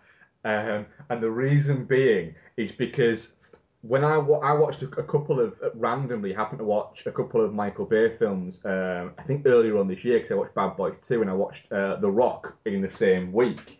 So I, I'd watched a couple, and I think I'd watched Pain and Gain, and I'd, I'd ended up watching randomly a few in, in the space of a few weeks um, through no actual design. And I thought, fucking hell, they're always quite long. I, and I, I looked at it and checked, and I think Bad Boys is the only Michael Bay film under two hours long. You're right, sir. Um, so I actually did the same thing and, and I added them all up and worked out what the average and was like, holy shit, the average Michael Bay film is like nearly two and a half hours long. Yeah, which I it just and he's done 11 films. It's not like he's only made a few films. Hmm. Like it, it's ridiculous. Like Bad Boys is 118 minutes, and his next film was um was The The Rock. Rock, I think, yeah. and that was about 130 something, I believe. Mm, And then Armageddon, I think, is 148. Mm. But I think it- one of the Sorry. things. Go on, go on. Sorry, I'll let you finish. No, no, no, go on, go on. I think one of the things he, he, he had was um, he had the faith of Bruckheimer. Yeah, and um, at, at the time, Jay Bruckheimer was basically, you know, this is Bruckheimer was making a lot of money out of these movies, and so he was basically going, look, this guy's one of my fucking boys. If he wants to make a two and a bit hour movie, he'll make a two and a bit hour movie, and do you know why? Because he'll make fucking money. Yeah, true that, man. I mean, it, it just like, I mean, that's the thing. Say what you you want about a lot of Bay's work, but yeah, I mean, a, a film like The Rock, it does actually justify its length, um, and it's got an interesting third act. I mean, Ed Harris's character alone Mm. makes that film more interesting than it probably should be. Um, but then by the time you get to Transformers Age of Extinction, which I mean I haven't seen, but two hours forty five minutes just sounds wearying. Mm. And I mean, I say that as someone who liked Pain and Gain, but then again, I think Pain and Gain is him basically. It's almost like he got he got really really drunk and like like just like bared his soul for two months, and his soul is this horrible fucking Walt's version of the American Dream. yeah yeah yeah, Where- which happens to look really good. Yeah, where he basically says, "Look at all this shit that I can show you, and you'll fucking pay me, and you'll come and watch it, and everybody Yeah. will hate me, but you know what? I'm fucking rich. Yeah. Yeah. Now give me Yeah. Transformers." E- Yeah, exactly. I, it just, oh my god. But um, anyway, Lawrence of Arabia. yes. Um, so yeah, this first time watching it, and basically, I I started watching it. Um, maybe last year, but probably the year before. I've had it on Blu-ray for ages. But the thing is, it's about two hours forty. Uh, no, sorry, it's three hours forty, three hours forty-five minutes long. So it's not an undertaking you take lightly. And at the time, I only had a 32 inch TV, and I got 20 minutes into it, and I was just like, I actually need a larger TV for this. And that's the first time I've ever stopped a film thinking I actually need something larger for this. Um, and I mean, now I've got a 42 inch TV, which still seems like it wasn't large enough, to be honest. But um, yeah, now the thing that I really, really, really, really came away, away impressed by, and there's a shitload to be impressed by with Lawrence of Arabia, is the fact that absolutely everything feels entirely justified. And there's like there's not an ounce of fat on the thing. And it just it tells this story and it feels it just feels like you're watching a, a, a normal length film. Hmm. It genuinely does, and it, it just by the end it was absolutely flying by, and that's helped as well by the fact that the end of the film, the last half an hour or so, is really really quietly tragic. Um, have you seen it? Yes, yeah, I have. Yeah. And I was really taken aback by that. You think it's building up to something like uh, major in terms of like a battle or something like that, but it's not. It's just building to an emotional realization of this man who thought he had found his place in the world where previously he never felt he had, and then he realizes that he can't be there basically because of social reasons and essentially the color of his skin. And and as much as the individual groups that he encounters will accept him, he he, he just can't be in that place doing what he needs to do to be able to to be able to win. And his realization that he's not bulletproof is is actually genuinely upsetting, which is quite something considering it's the tale of a man with an incredible ego. Mm. Um, and I, I don't know, just the, the, the fact at the end of the film is literally. I don't I don't really want to spoil too much for anyone who hasn't seen it. I, I, I bet there are quite a few people who haven't seen it because of its you know because of its length, frankly. Yeah. But the the last shot is really quiet and really really sad and just like the last line of the film is just no, don't, no, no, no. That's that's not it at all. You know, it just Mm. and then and then it ends. I, it's a hell of a thing. It is. It, it does almost seem like it's. In some way, you could see some people going, "What is that? It? That's Yeah, yeah, that's how it, yeah. that's, that's how it ends." So, in a way, it almost seems uh, almost anticlimactic, but but in actual reality, it's it is like say it's it's a it's a realistic kind of gut punch. Yeah, yeah, no, absolutely, no, absolutely. I mean, it is just this kind of horrible emotional thing. I mean, like then there's there's one moment in particular that really struck me. Um, like he leaves this meeting and these guys just carry on, and there's um there's a member of the army, I think he's a general, who had been a, like a bit prim and proper with Lawrence throughout the entire thing. And he senses this injustice about something, this thing that's just happened. And he runs out to find Lawrence, and Lawrence is gone. Hmm. And it's just, you want someone to just say to him, "This isn't fair. You you know it's not. You know it's not fair. I just want you to know that I know it's not fair as well, and that he's not by himself." And and and yet he doesn't get that. He just walks out, and someone asks, uh, who was in the beginning of the film and another bit of the film, asked to shake his uh, asked to shake his hand despite not knowing anything about him, and it, it, it just it's it's really it's heartbreaking. It's really heartbreaking. Mm. And uh, but I mean, as as as well as that, I mean, like obviously the score is incredible. The, the the visuals are out of this world. I mean, the the Blu-ray is is insane. I mean, it's so good looking. Um, and it just it it feels like a film I'm gonna want to stick on when I've got an entire day to wallow. yeah, I can see it could be a good a good day to wallow film. Uh, it just yeah, man. I mean, it's like it's something that I'm I'm going to be showing Lottie whether she likes it or not, uh, and I can't wait. To be honest, You know. that that's kind of how I got shown it. yeah, cool. I mean, I, I, I mean, and, and and and that's it, you know. And I mean, like, if we have another, like, assuming we do, that kid's going to be seeing it as well. You know, it, it, it's just it's one of those. I think it's one of those films that it, it, obviously every like film fan needs to see. I, I'm just I am kind of kicking myself now that it's taken me 29 years to actually see Lawrence of Arabia, but I have now, so awesome. Cool.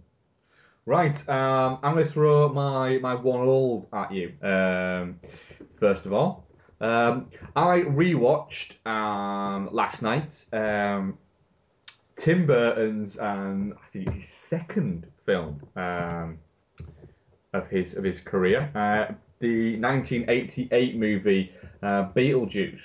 I have never seen Beetlejuice. You've never seen Beetlejuice? Yeah. Right. Um, I, I'll try not to give too much away then. It is indeed his, his second film. Uh, but you you know the idea of Beetlejuice anyway. I'm guessing anyway. Yeah, sure. Um, sure. So, and I'm, I'm sure pretty much everyone, if they've seen the film or not, knows the idea of of Beetlejuice. Um, Beetlejuice is a bioexorcist um, who exorcises the dead, and he's played magnificently by Michael Keaton. Um, you've got Alec Baldwin and Geena Davis, who are a young couple who live in Connecticut, and they are deciding to take a vacation, but doing that wonderful thing of having a home vacation where they're going to stay at home, they're going to do bits and bats around the house. And tragically, they're killed, and uh, their house ends up in the hands of Catherine O'Hara and Jeffrey Jones, uh, who bring on their daughter Winona Ryder, and fun ensues running through it. Um, so not really too much of the story because most people who've seen it will know the story. I'm, I'm, I'm surprised you haven't seen this film. It's, um, but what I'll say is, um, I'm a I'm a very lukewarm uh, person on on Burton. Um, I when I, I you know three, a few years ago I said I like his earlier stuff, but I don't really like his his later stuff. Um, in actual fact, I, I, I like Beetlejuice and Ed Wood and Batman uh, Returns, and that's about it. The rest of them, I'm just I quite like Mars Attacks, but the rest of them, I'll you know I'd probably never ever watch them again. Um, but what I am just amazed about um, with Beetlejuice is a how it got how he got these actors to do some of the things they do. I mean, for instance, there's a specific musical number um, in the middle of it, and he manages to get uh, Jeffrey Jones uh, and Catherine O'Hara and a few others to do these this this quite strange dance, and it's just you watch it going, how did he pitch this? Um, to, uh, to to I mean, because it was the production company was uh, Geffen Film Company, but and it was distributed by, by Warner. But even the Geffen Film Company, which kind of were they're not they're not a big studio company, um, and they you, know they they didn't make that many films, and um, you know they they've done quite well with things like uh, Risky Business. I think had done quite well for them. Um, and you know, done well with Little Shop of Horrors, so they were probably easier to convince than a, than a few others. But it's still a very strange film to pitch. It's like, what is it? Well, it's about these two people who die and they want to get these people out of their house, so they get this exorcist. But are they dead? Yeah, but this exorcist exercises the dead, and he's but he's crazy, and it's and, and if you actually go through the story and actually work through it all and actually try and pick it apart. It, it just unravels into nonsense. It, there's bits of it that, that completely cross over and contradict itself, and it actually makes no sense at all. It is peppered with holes. But that doesn't stop it from being. It's 92 minutes long, so it gets in and gets the fuck out. But it doesn't stop it from being a wonderful film, even when Michael Keaton um, isn't on screen as Beetlejuice and being this unbelievably anarchic, charismatic kind of anti-hero of the piece, you know, that, that kind of throws himself into it. Even when he's not there, the actual ideas behind the story really do still work very well. The effects still look really nice. What's nice to watch is a Tim Burton film where it's not just garish computer-generated colour just thrown at you over and over again, and then Johnny Depp will pop out and do that fucking weird version of what's it that cross between Jack Sparrow and Edward Scissorhands that he does in every Burton film, and then you just sat waiting going, oh, so who, who's his his life partner going to play in this one then? Uh, it's nice and refreshing to have that in a Tim Burton film to be able to actually fucking enjoy one. Back when he was quite a you know a fresh and vivid kind of director. Uh, but it all boils down to the fact that Michael Keaton is just magnificent. His comedic delivery is just brilliant uh, in this film, and it's one of those where I I I used to own this uh, on a recorded off TV VHS.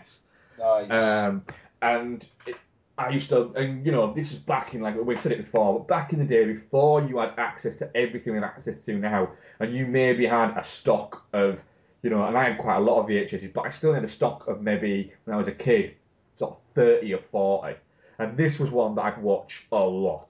Um, so I know this film completely inside out, and I also know when it when I can still watch it now, and in my brain still goes, yeah, this is where the credits where there was an advert, and I'd stopped Yeah, it, yeah. and I'd stopped it, uh, stopped the recording, and then restarted it when it had come back on from the advert just to get rid of the advert, and I've done that. Um, so yeah, I can remember those bits, and I almost wish that I hadn't got rid of the adverts and I could go back. I've probably still got the video now. That I could go back and sort of watch it and get an idea of the adverts that were on at this fucking time and get that kind of time capsule thing that you'd get from something like that. But it's, um, I would say is is is um, I watched it because I got, I got the steelbook recently. Um, the Blu-ray transfer looks, you know, for a film that was made in uh, the late eighties, um, that isn't considered an absolute fucking classic. Um, it, it still looks pretty fucking decent on Blu-ray. It's a nice looking transfer. Um, but yeah, it, yeah, what I would say is is one one drunk Saturday night, pop it on. 'cause I think you'll have a you'll have a lot of fun with it. Yeah, nice. I don't know. I, I, it, it is one I've just I have been meaning to get round to. You know, I, I, I don't know why I haven't. It's it's it's my favourite Burton. You, uh, you see that make yeah. All right, I need to maybe maybe I'll watch Beetlejuice this week then because obviously with Planet of the Apes and whatnot, it'd be nice to Watch a good film. yeah. Yeah, I mean, obviously, we- do you know what? I'm really intrigued by the Burton one because I haven't seen it since the cinema. No, me neither. So yeah, like watching that fucking thing's going to be pretty mind blowing. I think. Yeah. Um, Well, I, I, the, the last thing I'll say about um, about watching uh, Beetlejuice is it's strange how i- in Beetlejuice when I watched it as a kid, the kind of the object of my uh, childhood affections was Winona Ryder at the time, and now it's kind of moved on as I've got older and I've gone. Catherine O'Hara was pretty damn fucking hot actually. I get a bit like that with Alison Janney sometimes. I know that sounds weird. No, I no, no I, I can I can see that, and we all know about my uh, prediction to uh, Patricia Clarkson. Yeah, yeah, oh, that's right. Yeah, of course.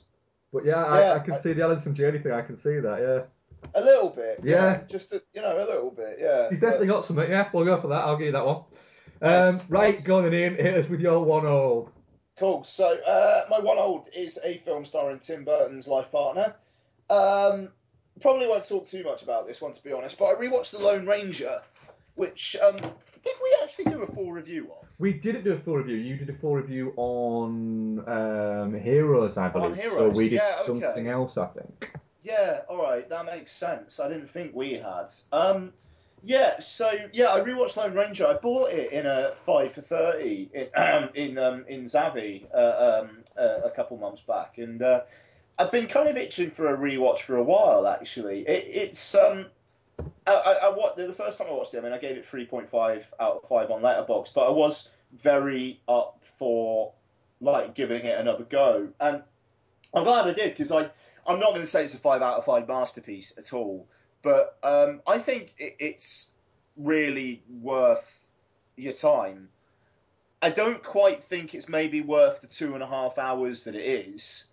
Um, I mean, it is literally two and a half hours long. Um, but uh, the thing that I think fucked the Lone Ranger up really is the fact that it was famously like the production was kind of stopped just before they were going to start shooting because Disney suddenly said the budget's too much. You need to cut.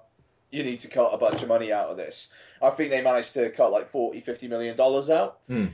And basically the way they one of the one of the major ways they did that is the fact that in the original version of it there's supposed to be some like werewolf action going on. And there's there's an element in the film of nature being out of balance. And so i mean like you've got the kind of like the carnivorous rabbits um that that kind of don't really make much sense. And uh, i mean like the spirit horse does a couple of crazy things. And it basically the whole nature out of balance thing it comes down to being a punchline a few times in the film.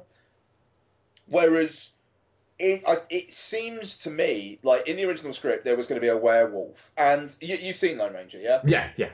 Yeah. I'm assuming William Fichtner's character, Butch Cavendish, who eats people's hearts and shit like that. I think he was originally supposed to be a werewolf Yeah. and that as well as the Tom Wilkinson plot, you had a werewolf going on in it, and that kind of the, the, thing is, it kind of would have made sense, but I also could have seen if they just didn't have any of that nature is out of balance stuff at all. Um, because if he was a werewolf, it it kind of feels like it would have been rather random and a bit like, well, wow, okay, there's a werewolf in this western. What the fuck? But I, but as it is now, it, it just, I mean, it kind of lends a bit of um, gnarliness to the fact that William Fichtner's character like eats people's hearts and shit, but it kind of feels more like an affectation, and then you've got a bunch of this nature is out of balance stuff as well.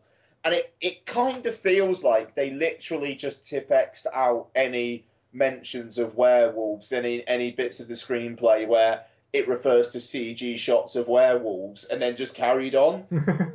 um, it's it's most odd because I mean like this whole idea as well of the Wendigo that um, Johnny Depp's character is kind of bringing up that um, you know he's he's after this uh, he's after this uh, Wendigo and I think it, it, it was probably that his the, the werewolf character maybe had actually killed his tribe or something like that. Speculating, but it kind of like the, the, the, the bits are there. You just have to kind of join them up, I think.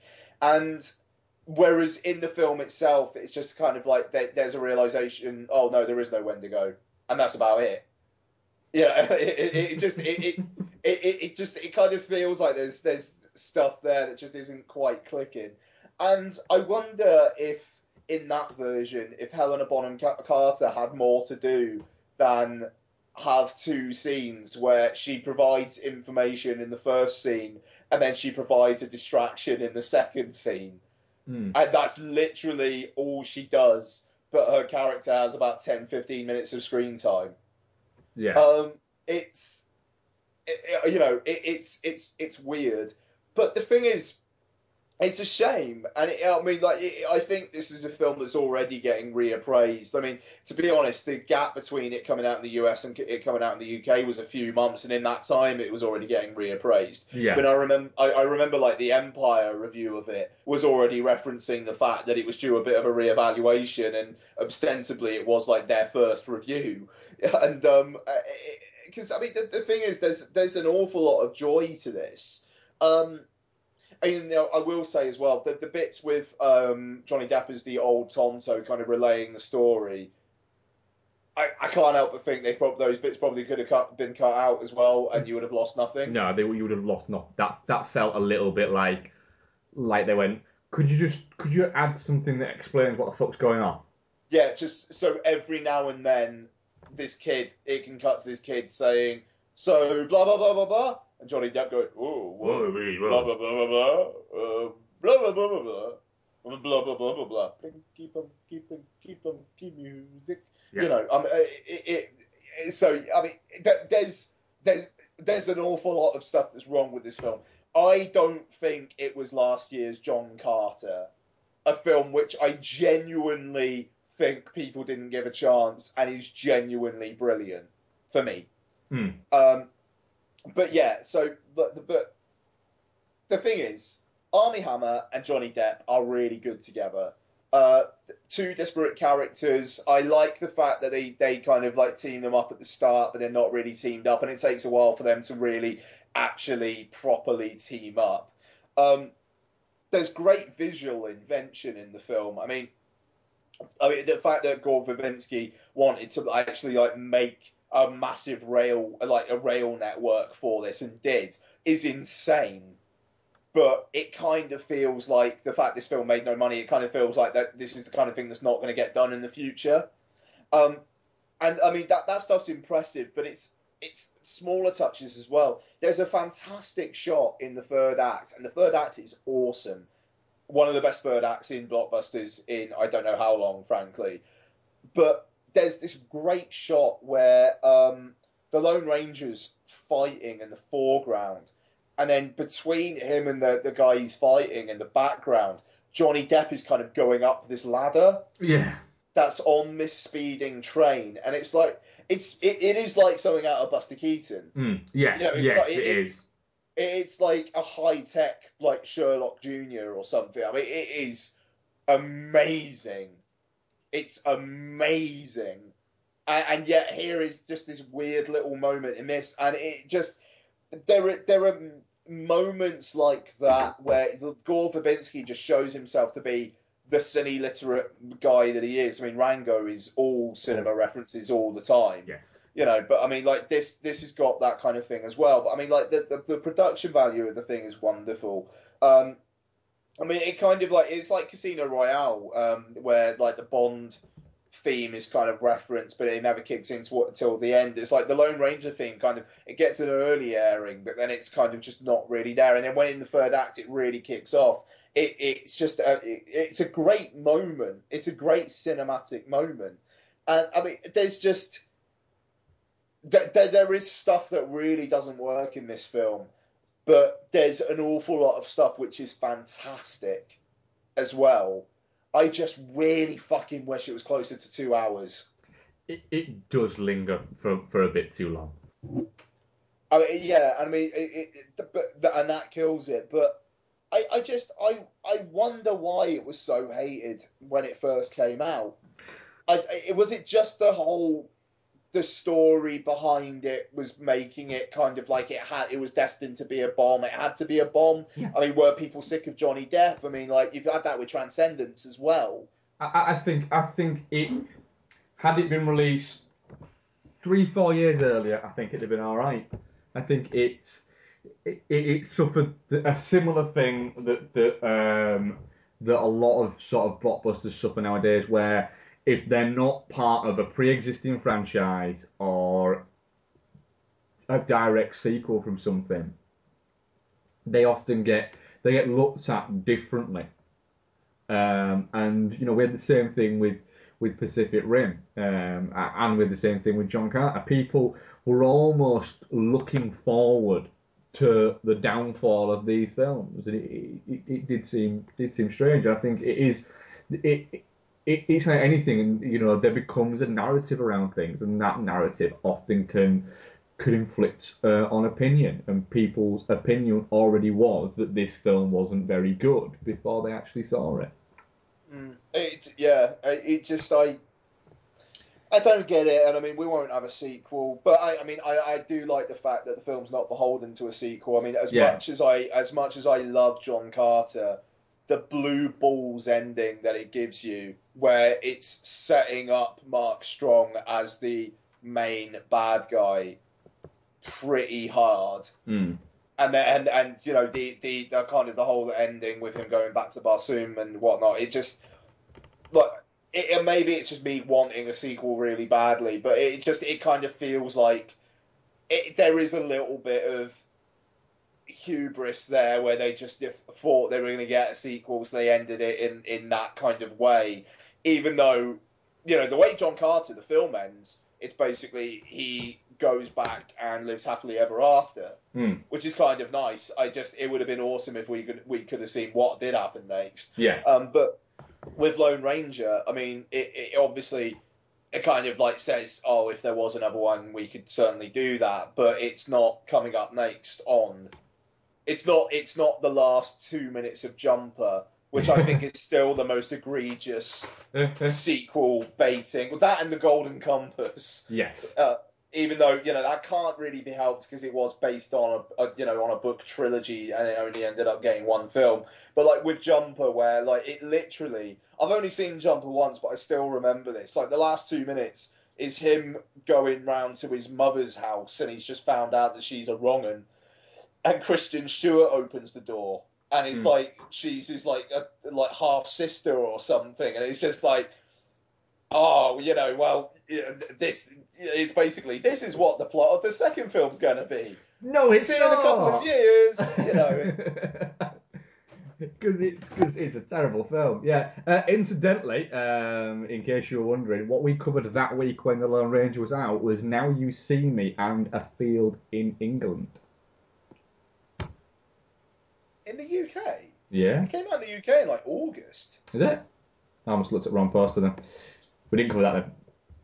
I must have looked at, I must have looked at the wrong release date. Did we do? All right. Well, I'm done on Lone Ranger anyway, so I'll, have a look. Do you have a look? um, See what, what you can find. Right. Um, my um, one new uh, is actually a film from 1985. Um, it is probably the the one uh, 80s um, teen comedy that I've I've not seen, uh, and I've been meaning to get it uh, knocked off my list for, for quite a while. Um, it's the uh, Savage Steve Holland um, John Cusack film, uh, Better Off Dead, um, and I decided to watch it because I was in in jokey referencing um, actually i i- the length of um, Transformers, um, the new Transformers movie, and I was me- mentioning to Noel that uh, he could watch the two Ski School movies. Um, um, it- I just found out the film that we did. what was it? It was the fucking Canyons. Was it? Oh, wow. Sorry. Wow. that you couldn't couldn't get more diff- more more differing. What I will say actually though, Canyons slight Canyons tangent. Um, the recent uh, Bret Easton Ellis podcast uh, with um, Alexander Ayer on it um, is is brilliant. It's a brilliant listen. Fuck, I need to listen to that guy's podcast. What what's it called? It- It's just called the Bret Easton Ellis podcast. Okay. Uh, some of them, some of them, I'll be honest, are complete garbage. Um, but some of them uh, are, are really fucking interesting. Um, I mean, the ones I'll recommend are um, that I've listened to so far. The um, James Van Der Beek one's quite good. The Alexander Ayer one's really fucking good. Um, the shit, what's his name? Um, who did? Um, who just got the immigrant coming out? James Gray. James Gray, his is really good, and I know he's not everyone's um, cup of tea, um, but the two-parter that he did with uh, Kevin Smith is really fucking interesting because what you get from Smith there is it's not Smith going, yeah, I'm fucking great, I'm fucking wonderful, I'm fucking great, you know, watch my movies, man, fucking yeah, fucking yeah. It's him just talking about movies that he likes and movies that he's liked for the year, and you know, and it's it's not him going, ah, fuck the studios, man. It's it, it's him just kind of talking about movies that he loves and why. What's he the Ivan. Reitman one like? I've not got around to the Reitman one yet, but Shit, man, I need to fucking get on this. but they are they are they are actually really quite good. If you can if you can handle Bret Easton Ellis, uh, you've got to accept with it that Bret Easton Ellis is he, he's quite good because it's just a conversation. It, it's a really good podcast. He gives his views on it and stuff like that. Um, but he does often kind of drop a lot of fucking. Uh, well, I was at a party with this guy, uh, and um, Harvey um, uh, put on a special screening for me of the film because I wanted to watch it, and things like that. And you've kind of got to get used to that very quickly. I mean, like, just looking at the fucking the guests that he's had on this thing. I mean, he started it off with Kanye West, for fuck's sake. Kanye West, Marilyn Manson, Judd Apatow, The Apatow Chuck one's good. Klosterman, Ke- Kevin Smith. Oh, is it? Oh, yeah. Okay. Um, but then like Michael Ian Black is quite a small, like Joe Swanberg. So I mean, like he's got an interesting mix of Mm. of like kind of big and small. Fucking yeah. All right, I'm on this shit. Yeah, it, well, well, honestly, but they are they are well worth a listen. Um, so yeah, that was my slight uh, tangent because I mentioned canyons there. Um, yeah, yeah. So oh, good work, man. Um, but uh, So anyway, I was sort of saying, um, yeah. So I, I mentioned about um, ski, that, that Noel could watch, I almost watch uh, Ski uh, Ski School and Ski School Two in the same amount of time um, as it would take to watch to watch uh, the fourth installment of the Transformers movie. And as I've mentioned on the podcast before, I love fucking skiing movies. Uh, so I decided that I haven't watched a, a skiing movie in a while. And uh, Mondo Dan's brother Rich um, mentioned to me that Better Off Dead um, actually kind of in a, a way about skiing. So I thought, right, well that's it. I've got to watch it now. It's an 80s teen comedy. The Um, Cusack film. yeah, that's got John Cusack in it, and it's got can- in it. Can I just say, uh, Sleepy Chris, Chris Acuna, uh, lo- lovely lady. Um, she, I did this um, on Cinerama. Uh, I did a thing about like uh, if you like for Fright Fest, where I was just like, if you pay me like a, a, a certain amount, I'll do a review of something. Pay me a ten, tenner and I'll do a commentary or something. Noel and I recorded, uh, did a commentary on Better Off Dead. Did you? Uh, yeah, and then the Oh, call missed graph fucking thing. No, the call Oh. graph thing falls up and it never went up. Oh. And it was a. I, I will say, I had a blast doing that commentary as well. Was it, But yeah, So, so, you, so yes, you've definitely seen this film. Yeah, yeah. Me and Noel did a commentary on it. Yeah, first time I went into it, uh, and I knew I knew very very little about it, other than that it had John Cusack in it, and there was skiing in it. So I was I was set. Um, and for those who don't know, um, Better Off Dead uh, is about John Cusack's character Lane Meyer, um, who is he has a, a girlfriend, uh, Beth, played by Amanda Wyss, who you might know recognise from she's Freddy Krueger's first victim in uh, A Nightmare on Elm Street. Um, and it's Yes, and he's he's basically is obsessed with her. Um, you know, his entire room is covered in pictures of her, and then there's a great scene where he walks into the closet, and every hanger, uh, every hanger has a picture of her on it, so it looks like she's wearing all the clothes, which is a wonderful little scene that probably took like ages to set up, and it is literally there for 30 seconds, not even that, 15 seconds, and then he's gone. But it, it, it, it works so well. And that's kind of the thing about this film, is there's so many little bits that happen that you look at and go, there's an awful lot of work gone in for that purely incidental joke. Uh, Yeah. and, and I love that about this film. Um, so start of the film, he uh, he gets dumped by Beth, and his thing is that he wants to try and win her back. And at the same time, uh, across the road, an exchange student has moved in with the creepy, um, weird fat kid and his creepy mother, who it seems like, and it's actually quite inferred that she's got this French exchange student in to basically get her son a boyfriend, uh, boyfriend, a girlfriend. Uh, he's also got a, a mother who cooks everything she cooks turns out green and weird. A brother who doesn't stop, doesn't talk, but seems to be some kind of boy genius, uh, and the typical 80s dad.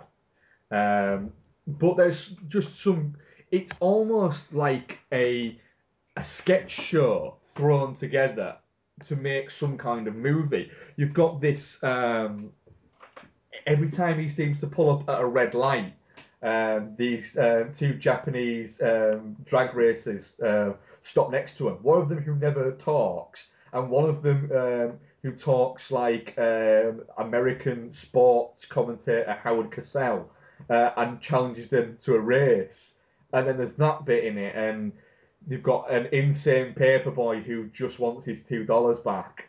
And yeah, yeah, yeah. I started kind of reading a bit uh, about it after I watched it because I, I, I thoroughly enjoyed it. It is a really, really fun movie, and I'm, I'm- surprised that it, it doesn't sit in um, with. I, I, I think this, this movie suffers from one thing. One thing that I think is a reason why it doesn't get spoken about as one of like the great 80s teen films, and is that is that it's got nothing to do with John Hughes if this had been produced Yeah. by John Hughes or anything like that, I, I think it would get a lot more um, credit. Um, but um, yeah, it, it's there's so much kind of gone into it, and and that gives it this kind of this life. There's these wonderful little bits where he keeps attempting suicide, and apparently um, this all all of a lot of what's happening um, and the suicide attempts were sort of autobiographical from uh, Steve Holland. You know, he the paperboy uh, chasing him for the two dollars. You know, was based on the paperboy he had as a kid, who he said would literally stalk him around school because they went to the same school to chase his two dollars down that his dad owed him. And his girlfriend did dump him for uh, the captain of the ski team. And all of these other things, and he did have a relationship with the exchange student, and, and there's all these things that come together. But yeah, Better Off Dead. Uh, if you've not watched it, uh, which I'm, I'm guessing I'm probably one of the, the only people that hasn't seen it, it's it's a great entry into that kind of subgenre of, of teen films. Thoroughly enjoyed it, and also it's great to see John Cusack as another one back when he, he seemed to actually care. Although uh, apparently he hates this movie.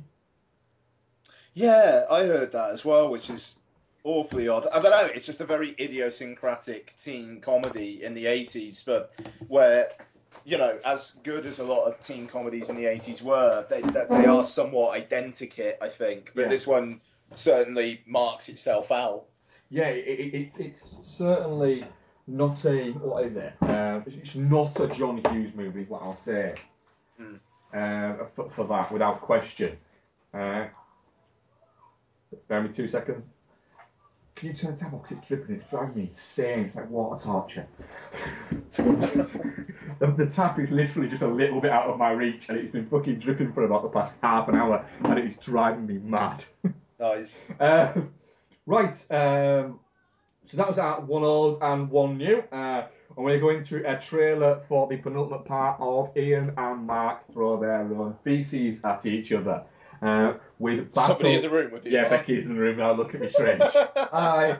Uh, uh, uh, battle uh, for the planet of the apes. We want guns! Now, the final chapter in the incredible Ape Saga. There it is, or was. This is the hell my forefathers used to speak about. This background radiation alone will give us 300 roentgens an hour. The battlefield, a dead city 12 years after the ultimate bomb has been dropped. The prize, the right to inherit what's left of the Earth. The contestants, ape against man. The most unbelievable showdown ever filmed. As the mutants, strange, transformed men who live underground like moles, battle the apes to decide who will be master and who will be slain.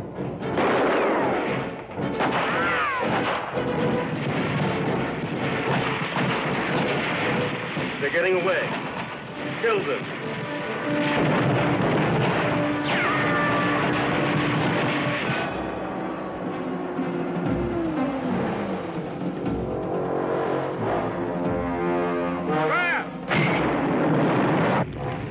Murdered my son. We will smash the human, and then we will smash Caesar! I don't want to have to remember my husband. I want to love him now. But we who survive create a new race. In the aftermath of his victory, the surface of the world was ravaged by the vilest war in human history.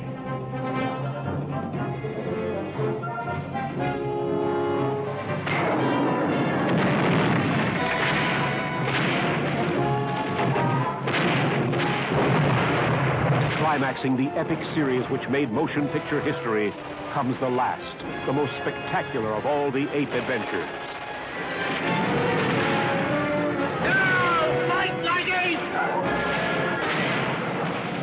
Out of the Forbidden City they roared to settle once and for all who had the right to rule the planet, ape or man.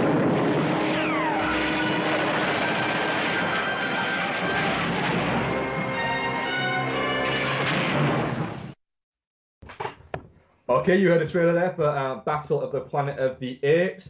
It is the final uh, installment of the original run of films.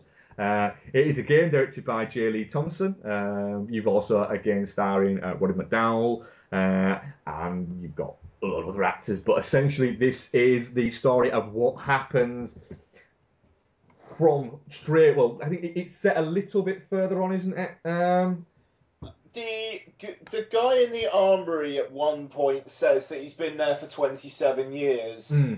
and yet one of the main characters is the brother of the guy of the uh, the the guy in Conquest of the Planet of the Apes who tries to reason with Caesar. So the timeline of this film in general is not one of its strong points. And also, McDonald doesn't appear to have aged 27 years. Yeah, well, th- this is it. How how this society has emerged in 27 years, how all of these apes have suddenly started talking in this space of time is something. We'll get into it. Yeah. Uh, so essentially, what you've got is you've got the very kind of early stages for what becomes the first movie. Um, it's a it's a society where Caesar acts as its ruler, um, and uh, he has uh, human. They're not. That, they are slaves essentially, aren't they? I don't think he'd like to call them slaves, but essentially they are slaves. Uh, and he's got um, humans teaching um, the orangutans, the gorillas, um, etc., teaching them how to read and write and teaching them sort of general studies, essentially. Um, but very early on, we're introduced um, to um, a gorilla uh, named Aldo, uh, who straight away seems to seems to have issues uh, with with humans. Um, then from there, um, McDonald basically goes to Caesar and tells him that he can. He knows that if they go back um, into the Forbidden Zone, which essentially is the city, uh, that he can he can locate uh, images and recordings of his mother and father, um, and this draws then the attention of um, the remaining humans that still in the cities, um, and thus starts the the, the full blown war that we've been promised. Uh, Ian, thoughts on Battle for the Planet of the Apes? Battle for the Planet of the Apes is a film that literally the only cinematic ambition in it is the fact that they cast John Huston for probably about a half day's worth of work. yeah. and that is literally it.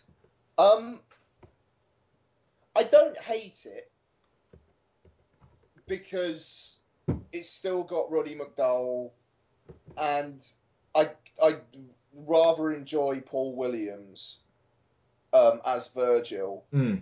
and it does have John Huston in it as the lawgiver, which is just mental. Yeah. Um, but That is, that is really, really mental, actually. it is what sorry. That is really fucking strange that it's got John Huston there as It, it's just like it's like it, it literally. It's a guy in a, in a really kind of shit ape costume, and he starts talking. And I have seen this before, and you know this is just my from my first experience. He starts talking, and you're just like, that sounds like fucking John Huston. And then you just look at him, and it's just like, have they actually got John Huston to put on one of these costumes? And you look at him a bit more, and it's just like, how much did they pay John Huston to put on one of these costumes? It's and and and, and then you have the lawgiver doing that, and then it cuts to basically them looking like they shot the entire film in a field. Mm. Uh, which which is probably what happened. I mean, to, to put some kind of perspective on that, John Huston won two Academy Awards and was nominated for about another twelve or something like that, I think. And he's in the the fifth instalment of Planet of the Apes. It, it is it is a bit like Orson Welles voicing Unicron in Transformers the movie. yes. And it just like I, I I'm trying to think of what the equivalent would be. but I don't know. The Because, like, I mean, like Al Pacino and Robert De Niro have starred in shit, Mm. but it would be like Clint Eastwood. what, like, yeah, all right, yeah, it would yeah. be it would be like Clint Eastwood if he let's say if he narrated the introduction to I don't know the next fucking Transformers. Yeah, yeah, that's a good one. Yeah. It, or, or it would be like Martin Scorsese. Yeah. But no, then again, Martin Scorsese played a pufferfish in Shark Tale. So, you know, it, it, it, it, it, it's. It's a it's fucking weird. It's, yeah, it, it is. It's weird. John Huston being the lawgiver is weird. Yeah. But the thing is, in fair play, you, they've been talking about the lawgiver for a while now, you know, and, and, it's like, do you know what? Yeah, all right. I would believe that it would be a John Ford, uh, a John John Huston like figure. It's just holy shit, you got John, Huston. Um, s- so yeah, I, I hope he got paid a lot, and I'm sure he did. I'm sure half the film's budget went on him. yeah. Um, but it just like the, the film, uh, uh, it has the smallest budget of, of of any of them. The budgets went down as the as they went on, and I mean, you you can tell again the masks here this time blatantly. Oh, yeah. The top half of the masks have no articulation whatsoever. And it's just the mouth that allows movement. And you compare that to like the first or the second ones, where like it kind of felt like the whole faces could move, move. But essentially, it looks like Botoxed apes. Yeah. Uh, you know, and, and I mean that. Yeah, yeah, I mean that. Yeah, it, it it's. Yeah, I mean, I, I don't know. It just for what this film is is is trying to be. They just they bless them. They just didn't have the budget. And the thing is, there's not that many ideas here either. The, the, the rest of the films, they do have ideas going on. This one is very plotty. It's um, even though I mean, like I, I watched some of the features when after watching this last night, and they're kind of like comparing it to like Cain and Abel, and you know, like the first the first time an ape killed an ape and that kind of thing. But it just it, that that's one plot point in a film that is essentially three disparate groups going at each other. Mm. I, I, I mean, and that's that's essentially it. And I mean, I suppose you've got the whole kind of idea of you know the future is not set, you know, to to quote Terminator, but it I, I don't know, it just it doesn't. There's not much of interest here, and while I enjoy these films just because they're films about apes, and like I say, I like Roddy McDowall and I like Paul Williams.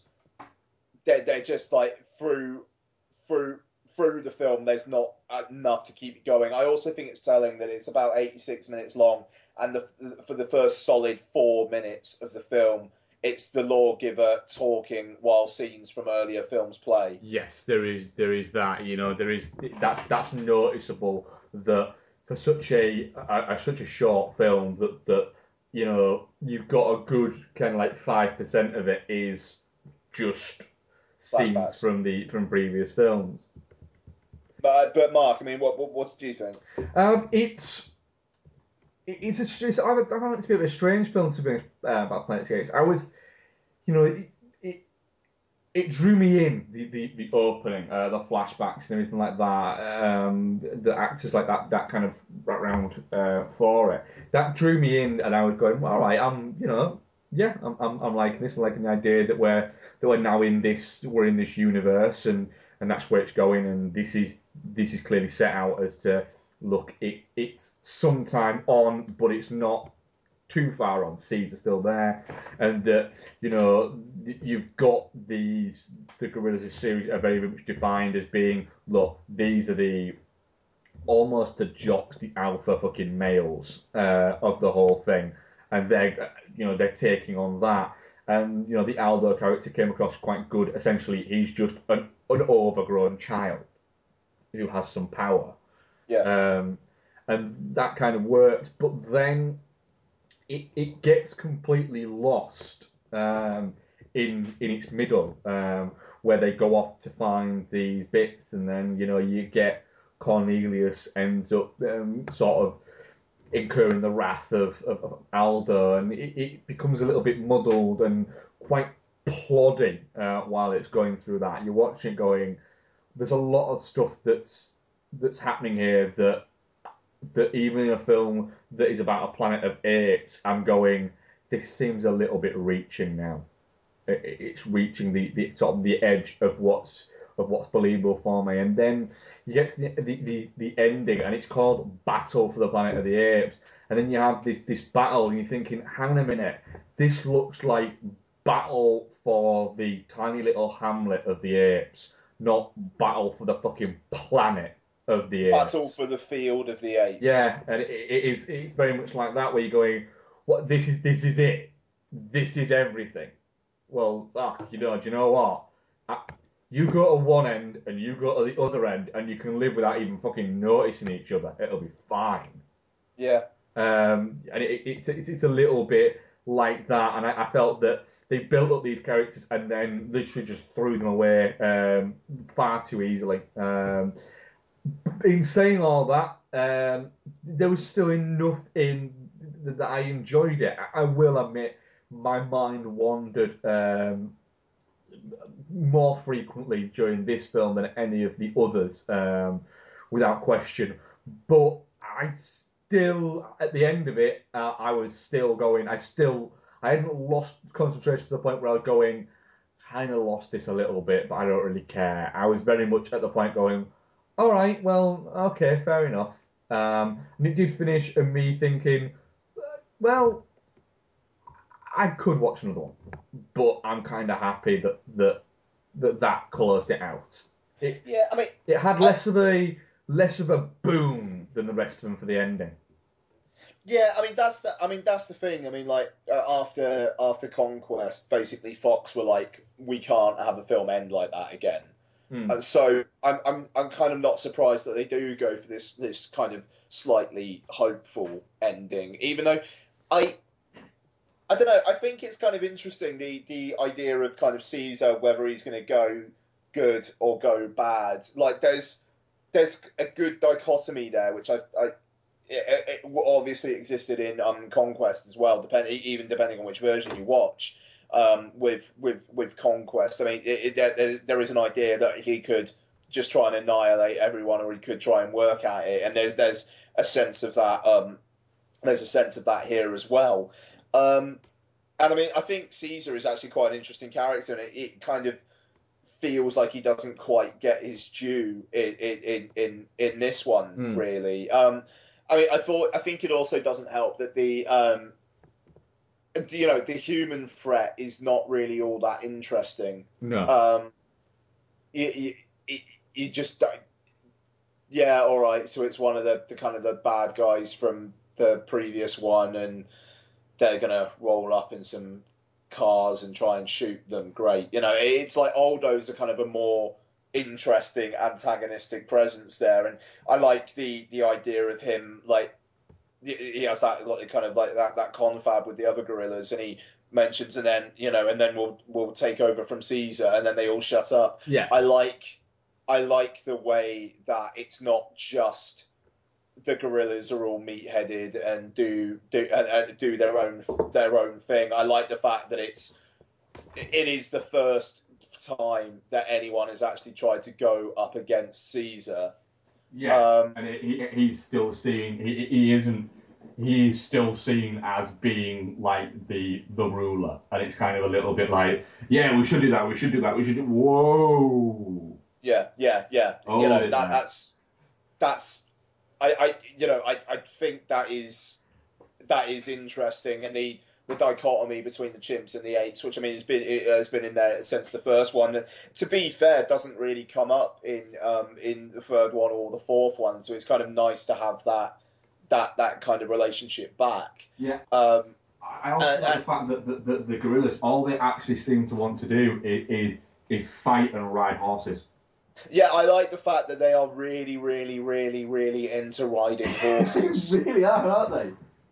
Like they like they don't they don't want to write. They don't want to learn. They just want to ride around on horses. Like, that's that, you know fair enough. Do you know what? Do you know what? I would. I, there's.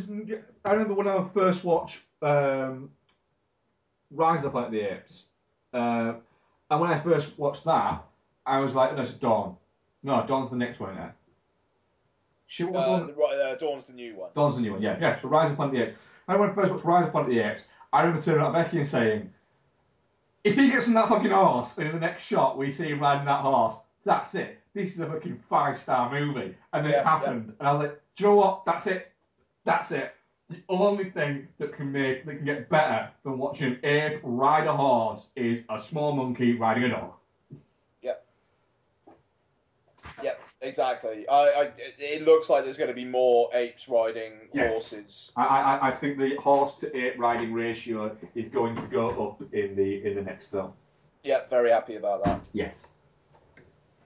Um, that's probably about yeah, it, really. it probably it? is. Yeah, there's, there's, there's, there's not an awful lot to uh, Battle for the Planet of the Apes. Uh, it's not a, a terrible fi- film, um, so I'm going to go with uh, it. I'm touching cloth with it, to be honest. I don't, Uh, yeah. I don't want to say it's shit, but I I don't don't want to say it's definitely not shit. Yeah, I'm, I'm very much touching cloth. Cool. Uh, so next week you'll have a double, um, a double uh, helping of uh, shit being thrown at each other, uh, with Tim Burton's uh, remake of Planet of the Apes and um, Rise of the Planet of the Apes as well. Very cool. I'm very, very looking forward to both in varying ways. Uh, yeah, well, I've, I've only I've only seen both of them once. Nice. So I'm, I'm looking forward to looking forward to rewatching both in a way. Uh, right, uh, I haven't checked the emails. I don't know if we've got any emails. I apologise for that. Um, Oh, neither have I. Shit. uh, but what I'll do is I'll, I'll, I'll, we've got a few questions uh, and I'll read out some of the answers to, to our question that we posed uh, yourselves, which was um, best and worst uh, sports movies. Uh, Ian, have you got a, a, a best and worst sports movie? Yeah, man. Uh, my worst would be John McTiernan's remake of Rollerball, um, a film that just is the worst. Yeah, that's pretty fucking. That's a pretty It- it- terrible sports, sports It, movie. it just, it just, there's, there's, I don't think there's anything redeeming about that fucking film at all. To be honest, it's fucking brutal. Yeah, Uh, it's, it's it's it's not good, is it at all? Mm. And my my best, my best is from a purely subjective point of view, Rocky Four. My um my worst is the Legend of Bagger Just a fucking bore fest of a movie. Uh, I utterly hated it. Um, and uh, my best uh, will go to.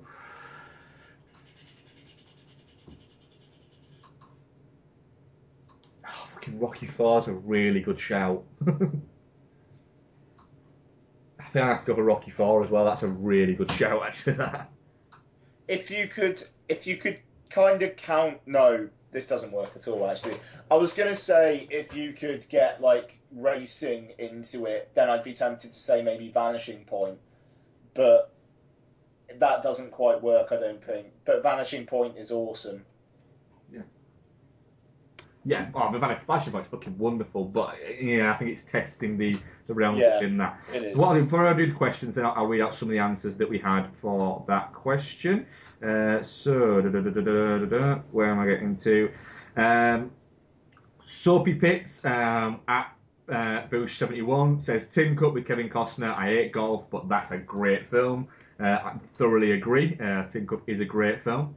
Um, Ginger Prince TGP73. Uh, I love Semi Pro as it captures the feel of the smaller brother syndrome of the uh, ABA uh, really well. Um, yes, Semi Pro is actually a, a film that's a lot more entertaining than it has any right to be. Um, Rich Kid uh, at Rich J Kid. Uh, best Rush, my number one of last year. Worst Black. Oh, oh, he's on one here. Blackball, truly awful in every way. Oh, Black Ball is Blackball mad. is fucking terrible. Yeah. Yeah, that's a good call. That Yeah. is. Um, and what else? Um, John A. Uh, um, John Zola uh, says best sports film for me is Escape to Victory, and the worst sports film is The Longest Yard remake. Oh yes, yeah, Longest Yard remake's fucking terrible. As is Mean Machine. Um, Yeah. Yeah, Fixated on, aka Steve Shooter. Ready to Rumble is the, both the best and the worst. Nice. Um, right. Questions. Uh, we've got two from Rich Kid, we've got one from last week. Uh, Rich Kid, uh, at Rich J Kid, um, if Suarez is his football's Hannibal Lecter, what other sports slash mo- um, sportsman slash movie character comparisons can be made? Um, what was the question, sorry? If Suarez is football's Hannibal Lecter, what other sportsmen slash movie sportsmen movie character comparisons can be made? Fuck. I've got one. Go on. Uh, Arsene Wenger, The Wizard of Oz. Oh, nice. Arsene Wenger, The Wizard of Oz, because he came in, did all this magic, fooled everyone to think he's great, and then spent years just kind of fucking winging it a little bit. What about David Moyes, William H. Macy's character in The Cooler? oh, fucking hell, that's brutal but wonderful. Oh, oh, that fucking stung a little bit. that's so fucking true. Yes, uh, yeah, yes, absolutely, very much so. Yeah. that was a stung to even say that one. David Moyes, man. Yeah. Uh, Louis, oh man, you got to think of Louis Van Gaal like someone who kind of seems like he could make a decision that could go really badly wrong, but somehow ends up like the opposite of the cooler. you've got to go for somebody who is just an absolutely supreme, smug, arrogant bastard, but can kind of get away from it because they deliver results. I'm trying to think of somebody who who'd fit in with there quite, quite well. Um, Be like Tyler Durden yeah, yeah, some- from a kind of an ideological point of view. Something like that, First yeah. time Louis Van Gaal's ever been declared uh, compared to Brad Pitt. but Yeah. I'll do it. Go on then. Um, what else have we got? Uh, we have another question somewhere. Um, Rich Kid again. Uh, thank you very much for the, the question this week. Oh, actually, hang on a second. Harry Redknapp as the um. No, actually, Rocky know. Dennis. Oh, that'll do. Um, Mark Wahlberg plays an inventor in Transformers 4. What are the worst cases of miscasting? Denise Richards as a nuclear physicist in The World Is Not Enough is my stock answer for that. Yeah, um, I have Becky, uh, who's making a coffee in the room, has just said the exact one I was going to say, and it is Tara Reid in Alone in the Alone in the Dark. Dark, yes. where Good she point. plays an archaeologist and museum curator. Tara Reid. Now, a don't get me wrong, I love Tara She's wonderfully batshit insane. but what she isn't is an archaeologist slash museum curator. Yeah, yeah. No, that's a very, very good call. Um, and oh, we do have another question uh, from John A. Uh, John Zola. Uh, is Michael Bay the most polarizing director currently out there? Uh, I'd be tempted to say yeah. Um, I, I, I genuinely can't think of any any film other filmmaker that inspires a level of defenders and haters as he. To be honest, I mean, like, I don't know if you because you'd be looking at big, big, big Hollywood directors, wouldn't you? And like Brett Ratner is generally people think he's shit. Yeah. Even though I mean, even though apparently he's actually quite a nice guy, but like he just Apparently, he's one of those where if he gets a drink in him, he's a bit of a cunt. Oh, okay. Um, uh, but I think he, he, he admits that. hmm. D- yeah, I, I, I, to be honest, I'd say yeah, you're probably right there. That's not me just not thinking. I just, I think I think too. I think in a way, yeah. I think if you are looking at um, in film geek circles, I think there are more polarizing directors because I think if you're looking basically at um, standardized movie going public, which there is no fucking problem with people who go to the cinema um, four or five times a year and just want to be entertained. You know, cinema's for fucking everybody. It's not just for people like us who get fucking obsessed with it. Um, you know, their points are just as valid. It's just, you know, they when they go, they maybe want to watch something like a Michael Bay movie. I think if you go into the actual kind of um, if you go into the depths of sort of film geekery, I think there's a few kind of directors out there that, that do that do kind of draw polarizing opinions. Uh, certainly, I think people like, for instance, I think Wes Anderson can can draw quite differing opinions from people. Uh, I think um, Ben Wheatley's starting to have that kind of effect on people, where you have people who either get on board with these films or people who don't, and there does seem to be that kind of separating of, of kind of you either like his films or you don't. Uh, I think the same could be said for someone like Joe Carnahan as well. Yeah, I don't know. I no, I I I, I just think Michael Bay. I I've just been. Oh yeah, on, a- on, on a whole on a whole level, if, if I was to say, you know, on a yeah yeah, I would, I would say that question he, he- is the the most sort of polarizing there, uh, and I think he probably really fucking likes that to be honest. Hmm. I think he probably gets a kick out of it. Yeah. Uh, right, I think that's that's that's it for uh, questions uh, for this week. So thank you very much for everyone's response. Uh, Ian, what are we covering next week?